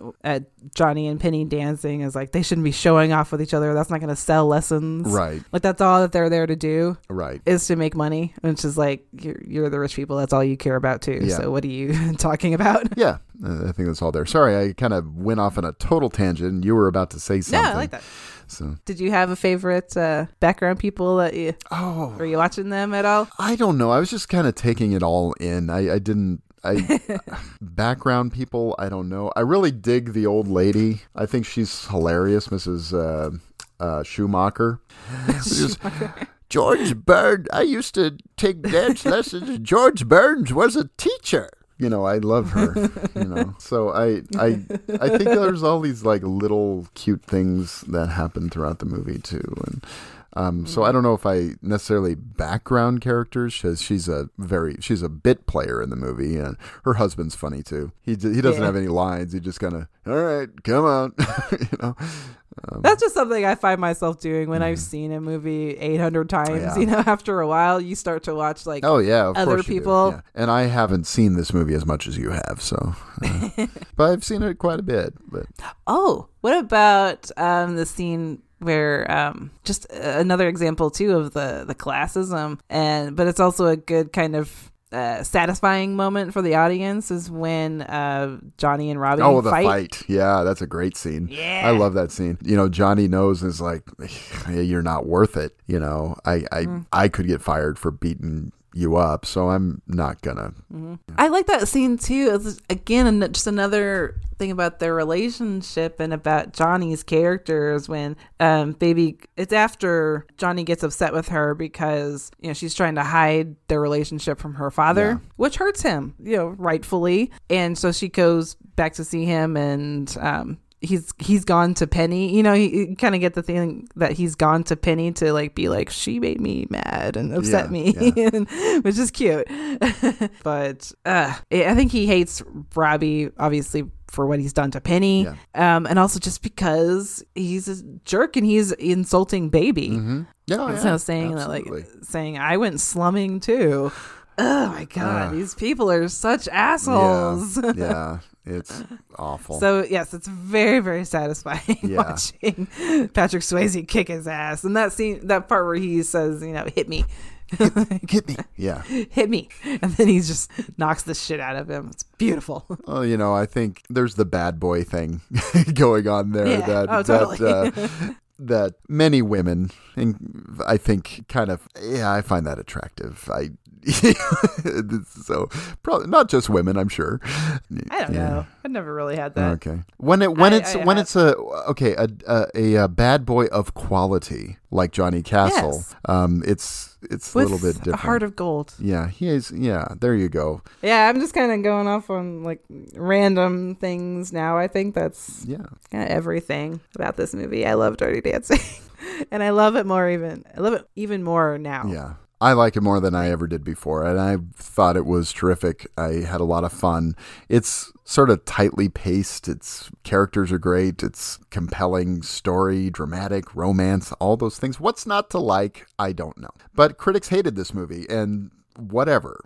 You know, Whatever. I think I, I think they The rest of it. the world sh- showed them because there was freaking clubs, Mm-hmm. Dirty Dancing like fan clubs for people that had seen the movie like over a certain amount of times. Like if you had seen Dirty Dancing like a hundred times or so, like there was like Cubs you were part of. This movie is huge and influential. Mm-hmm. Yep. Still, which is why, like I was, like I said, I was a little hesitant saying that this was my favorite movie, but all the stuff that we've talked about today and all the the feelings that I I got from it back then, and like the different ways that I relate to it now, like yes, it's even more my favorite movie because I'm I'm seeing a lot more of it. I'm appreciating a lot more of what it's doing, and I love it, and I'm gonna keep loving it. That's good. it's my forever favorite. Excellent. So I have a question for you. okay, what was the question? So the question that I have that now that we are finished talking about the movie, I just got to ask. So, have you had the time of your life? yes, I have. Me too, and I owe it all to Yay. you. No. no. Oh, oh, man, I, I told you you'd think I'm a mm. dork when I said that. No, I love it. All right. But I actually do it. seriously though, got to thank you for picking this movie because I probably wouldn't have revisited it if Really? it wasn't for the show because there are just so many movies to see, right? Um, but I was really glad to watch it again and maybe I'll watch it again with my wife in uh, tomorrow or something because that'd be fun. I think she likes this movie too. She better. She does. Yeah, I think she's the one who bought it. I, I'm pretty sure I have the DVD because of her. Yeah. You know, whenever that question comes up on Twitter of like, what's the movie that you own the most copies of? Uh, for me, it's Dirty Dancing. For me, it's probably RoboCop. Though Halloween's way up there. Yeah. With Dirty Dancing, okay, we had the tape Mm-hmm. that was taped off of TV, Uh-huh. and then I actually bought the actual VHS. Mm-hmm. Then you get the DVD, and then you get the Blu-ray, and then you get the 20th anniversary Blu-ray, and then you get the 30th anniversary Blu-ray, and then you get the exclusive Steelbook from Target. So, which I just got not too long ago. So All right. that's I don't know if I, I still have all of those copies, but it is the movie that I have bought the most times Yeah. over the years. Yeah. I think Halloween is probably the one for me uh, that I've bought the most times. I don't uh, have all Uh-huh. of those anymore, but a few are close. Ghostbusters is up there. Sure. But RoboCop, uh, every edition of RoboCop that comes, and when I'm sure when it comes out on 4K, I'll get that one too. You know, it's just yeah. I, every I get that movie all the time. When are we going to talk about RoboCop, Fran? I'm down to talk about RoboCop anytime, man. I love that movie. Find a way to put that in. Yeah, something about cyborgs or something. I don't know. Paul Verhoeven movies. You can pick Showgirls and all. Uh, Hell yeah. it's like, let's do Showgirls and RoboCop. That's a hell of a double feature. that would be awesome, actually. Or or Basic Instinct. Tell the awkward story of watching that with my family. Oh, I'm intrigued. Okay, but No, for another that show. It was awkward. an- that, just that it was awkward watching that with oh, my Oh, family. fair enough. I saw Pulp Fiction with my mom, you know, so I get it. All right. Well, thank you for talking about Dirty Dancing with me. I was very excited to do Ah. that. I've never actually written about it or gotten to talk in depth about my feelings about it. So I always love. That's why I love this show. Yeah. I always love being able to do that with some of my favorite movies that I've never been able to do before and just actually helps me appreciate them even more than I already thought. You know, just being able to voice your your thoughts and your feelings and get it out and be like, yeah, this is my favorite movie and this is why. There we go. Excellent. Yeah. We have now done all of our forever favorites. So the question is now what? Okay. Ah. So Now what indeed? Now, what indeed? So, this is the big announcement, uh, I guess. And we didn't really talk about this before the episode. We've talked about it in the No, past. cool. But um, so, what we want to do is we would like to have some of our friends come on, uh, people who are fans of the show, etc., to come on and tell us your forever favorites. Talk to us about your forever favorites. So, we uh, are going to reach out to some folks, and uh, even if it's the same movie we've already talked about at some point, it's probably Yeah, totally. okay. Uh, we'd just love to talk with some people about some of their favorite movies. Come on the show and we'll talk about your forever favorite. Yeah. I think that'll be a lot of fun. Yeah, very excited. Got a few people in mind already. Uh, Mm-hmm. We just need to ask them. So, if you're wondering, if you're wondering, um, have we thought of you? The answer is probably yes. Yeah. probably. we we've talked about a lot of people to come on the show. But that's not something we're going to do until next year That's right. because we've already got uh, the show planned up through the rest of this year. Mm-hmm. That's something we're going to start up. I think we have it planned in January. Uh, yeah, I, I want to say. I, I believe so.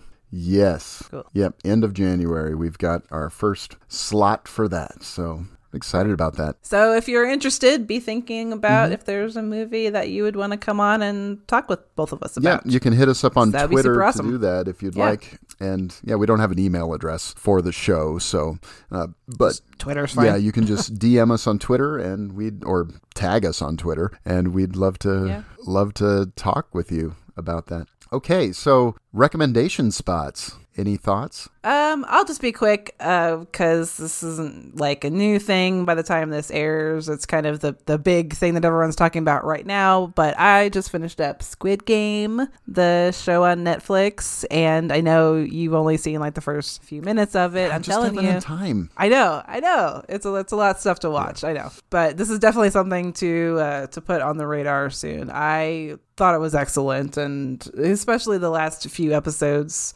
things ugh, things kind of changed and made me mad, maybe sad. but it's just it's a really inventive show. It's uh, yeah, it's a little bit Hunger Games battle royale Okay. thing but um the relationships with the people is really cool and it's just uh, the the production design on the show is just amazing to It watch has sort of an instantly iconic look to it, you know, with the It shapes does. and everything. Yeah. it does it's so interesting Mm-hmm. and you really get to know and love the characters and you know obviously with the um the nature of what you find out the games uh, what happens you know you know you're gonna lose some people. So you really i really got invested in it and um i took my time watching it and uh really loved it. So yeah definitely if you haven't watched it yet if you're hearing everybody talking about squid game but you haven't gotten into it yourself do it. It's worth it. It's really good. Okay, um, so I uh, we are recording this, and it's still spooky season as we're recording this. So I um, have been watching mostly horror movies, but I came across one that I've been meaning to see for a while. It's a Japanese ghost story film called uh, Kuroneko. If there are any Japanese speakers listening, um, forgive me, but it's how do you spell that uh, K U R O N E K O. So it's directed by Kaneto Shindo uh, from 1968, and it is just like okay. So the setup for this is this woman and her mother-in-law are just in their home, and they are murdered by these soldiers, these samurai, um, who have come home. They burn down their home. So that's the setup, okay? And this black cat comes along, and that's what actually the title means. The black cat comes along and like licks their wounds and things like that. And the next thing you know, we're at the uh, Rajomon gate, which I thought was interesting. like Rashomon. Yeah, and these ghostly figures start luring these samurai into their home and killing them. The images from this look so cool. Yeah, it I'm I'm just looking at the images from the movie on ah that's so cool looking. Yeah, it. I wanna see this. It is fantastic. It's a. I, I watched the Criterion. It's beautiful. It's ethereal. It's the story is cool. It's is just so good. I was. Uh, it's probably I, I, it's probably not going to be number one on my discoveries this year, but it's probably actually the, speaking of the difference between best and favorite. You know, I mean, this is probably the best movie I've watched so far this year for the first time. It's not. I know what your favorite is. Come on. Yeah, um, but this was it is just so good. I would highly recommend it. Um, and it has sort of a star-crossed lovers thing, relating it to Dirty Dancing a little bit. um, and but it's done in such an interesting way. Uh, I, I love Japanese films that deal with sort of ancient folklore. Um, so like Kwaidan and Ugetsu and this are just I mean, any of those movies are just so good. And I think Japanese film is probably my favorite sort of international cinema. I just really latch onto it uh, for whatever reason. Just so dynamic and interesting and different, and I and I love that about it. So, Kuroneko from 1968. I definitely want to see that now. That looks super cool. Yeah, I heard about it from Patrick Bromley on one of he programmed it last year, I think, on the Pure Cinema uh, Halloween 24 hour horror-a-thon. Okay. So Well, I definitely trust you and Patrick, so I will be putting that on my radar as well. excellent. All right. Next episode. Next going episode, on? we are going to vanish before your eyes. I'm such a dark. You are such a dark. Yeah, okay. I love you. um, we're gonna do the first of a new kind of series that we're gonna do from time to time. We'll probably still do movies on movies or films on filmmaking from time to time as well. yeah, I missed that. We need to do we, one. do, we need to do another one, but this one is something that we thought would be fun to do. We're going to do uh, a remakes episode. So we're going to do an original and a remake. In this case, so I am bringing from 1933 James. well, we're kind of both bringing. I know we both are. of them. We're both bringing but- both of them, but I guess I'm bringing. I'm the one. I'm bring. I'm more bringing this one, and you're more bringing the other one. Mm, I don't know. it's hard to say because I love them both to death. Because this one's my favorite Universal monster Yeah. movie. Okay, so talking about. 1933, James Whale's, The Invisible Man, starring Claude Rains in one of his greatest voice performances, but he's also physical in it. It's pretty amazing. Incredible movie, The Invisible Man. and we're doing the recent remake. Yeah, 19, uh, 1920. 19. From 2020. Leigh Whannell, my boy, uh, doing not. Re- uh, yes, it's a remake in name, Yeah. I guess, to uh, the Invisible Man, but just taking like the the modern approach to to the idea and really doing what a remake should do. I loved what he did with the Invisible Man. I cannot wait to talk about that one. I'm and the and the original because like i said it's my favorite um, universal monster movie um, still so impressive to watch that movie yeah. effects wise Oh, today yeah, the effects. oh my god But I think for me also just the comedy of it. I mean, it's Yeah. really one of the first and the darkness of it Yeah, it's one of the first true horror comedies. I mean, it's scary and it's funny in the best ways. And James Whale was, I think, the best of the early masters at that. You know, Oh, sure. uh, without a doubt. I mean, we've already talked about Bride of Frankenstein. You know, Yeah. which definitely pulls that off. And I haven't seen uh, the Leigh Whannell film since since the theater, so I'm excited to revisit it. Blew me away that first time, mm. and so I'm and I I th- have a feeling I'm just gonna like it more this second time. So. Yeah. So very excited to talk about both of those. I'm like excited to get in i would get into it right now I if we could. I know. i already have so many ideas Yeah. things to talk about. Okay i know we have to watch them again Next Saturday, i have to wait. Next Saturday, I'm actually going to be seeing the 1933 Invisible Man Oh, on that's the big screen, uh, and I'm very excited uh, in a double feature with the Wolf Man, and so uh, taking my son to see that. So that's going to be exciting. Um, okay, wrapping up now wrapping up. Are we done? All right. Where can people find us online, Brian? Well, you can find me at Brian D Kuiper on Twitter, And I am at Michelle in Egan. and the show is at Movie Life Pod. Like I said, you can tag us there, you can DM us there, just follow us there, and uh, if we haven't followed you back, you know, yell at us. Um, we'll we'll fo- we'll give you a follow back. Okay, So yeah. sometimes we get a little behind on things.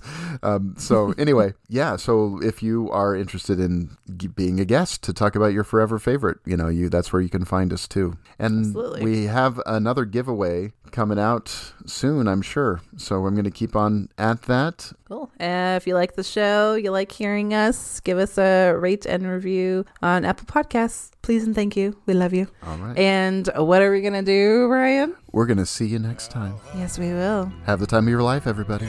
Go and have the time. I was going to say that. Did I steal your line? Go off and have the time. Uh, bye. It's a truth, and I owe it all to you. Cause I had the time of my life, and I owe it all to you.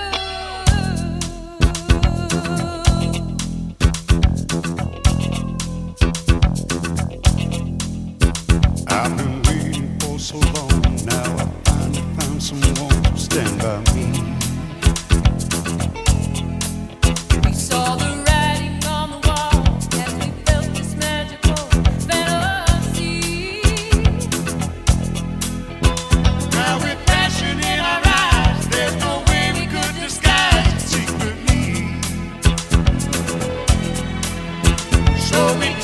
Each other's hand, cause we seem to understand the urgency.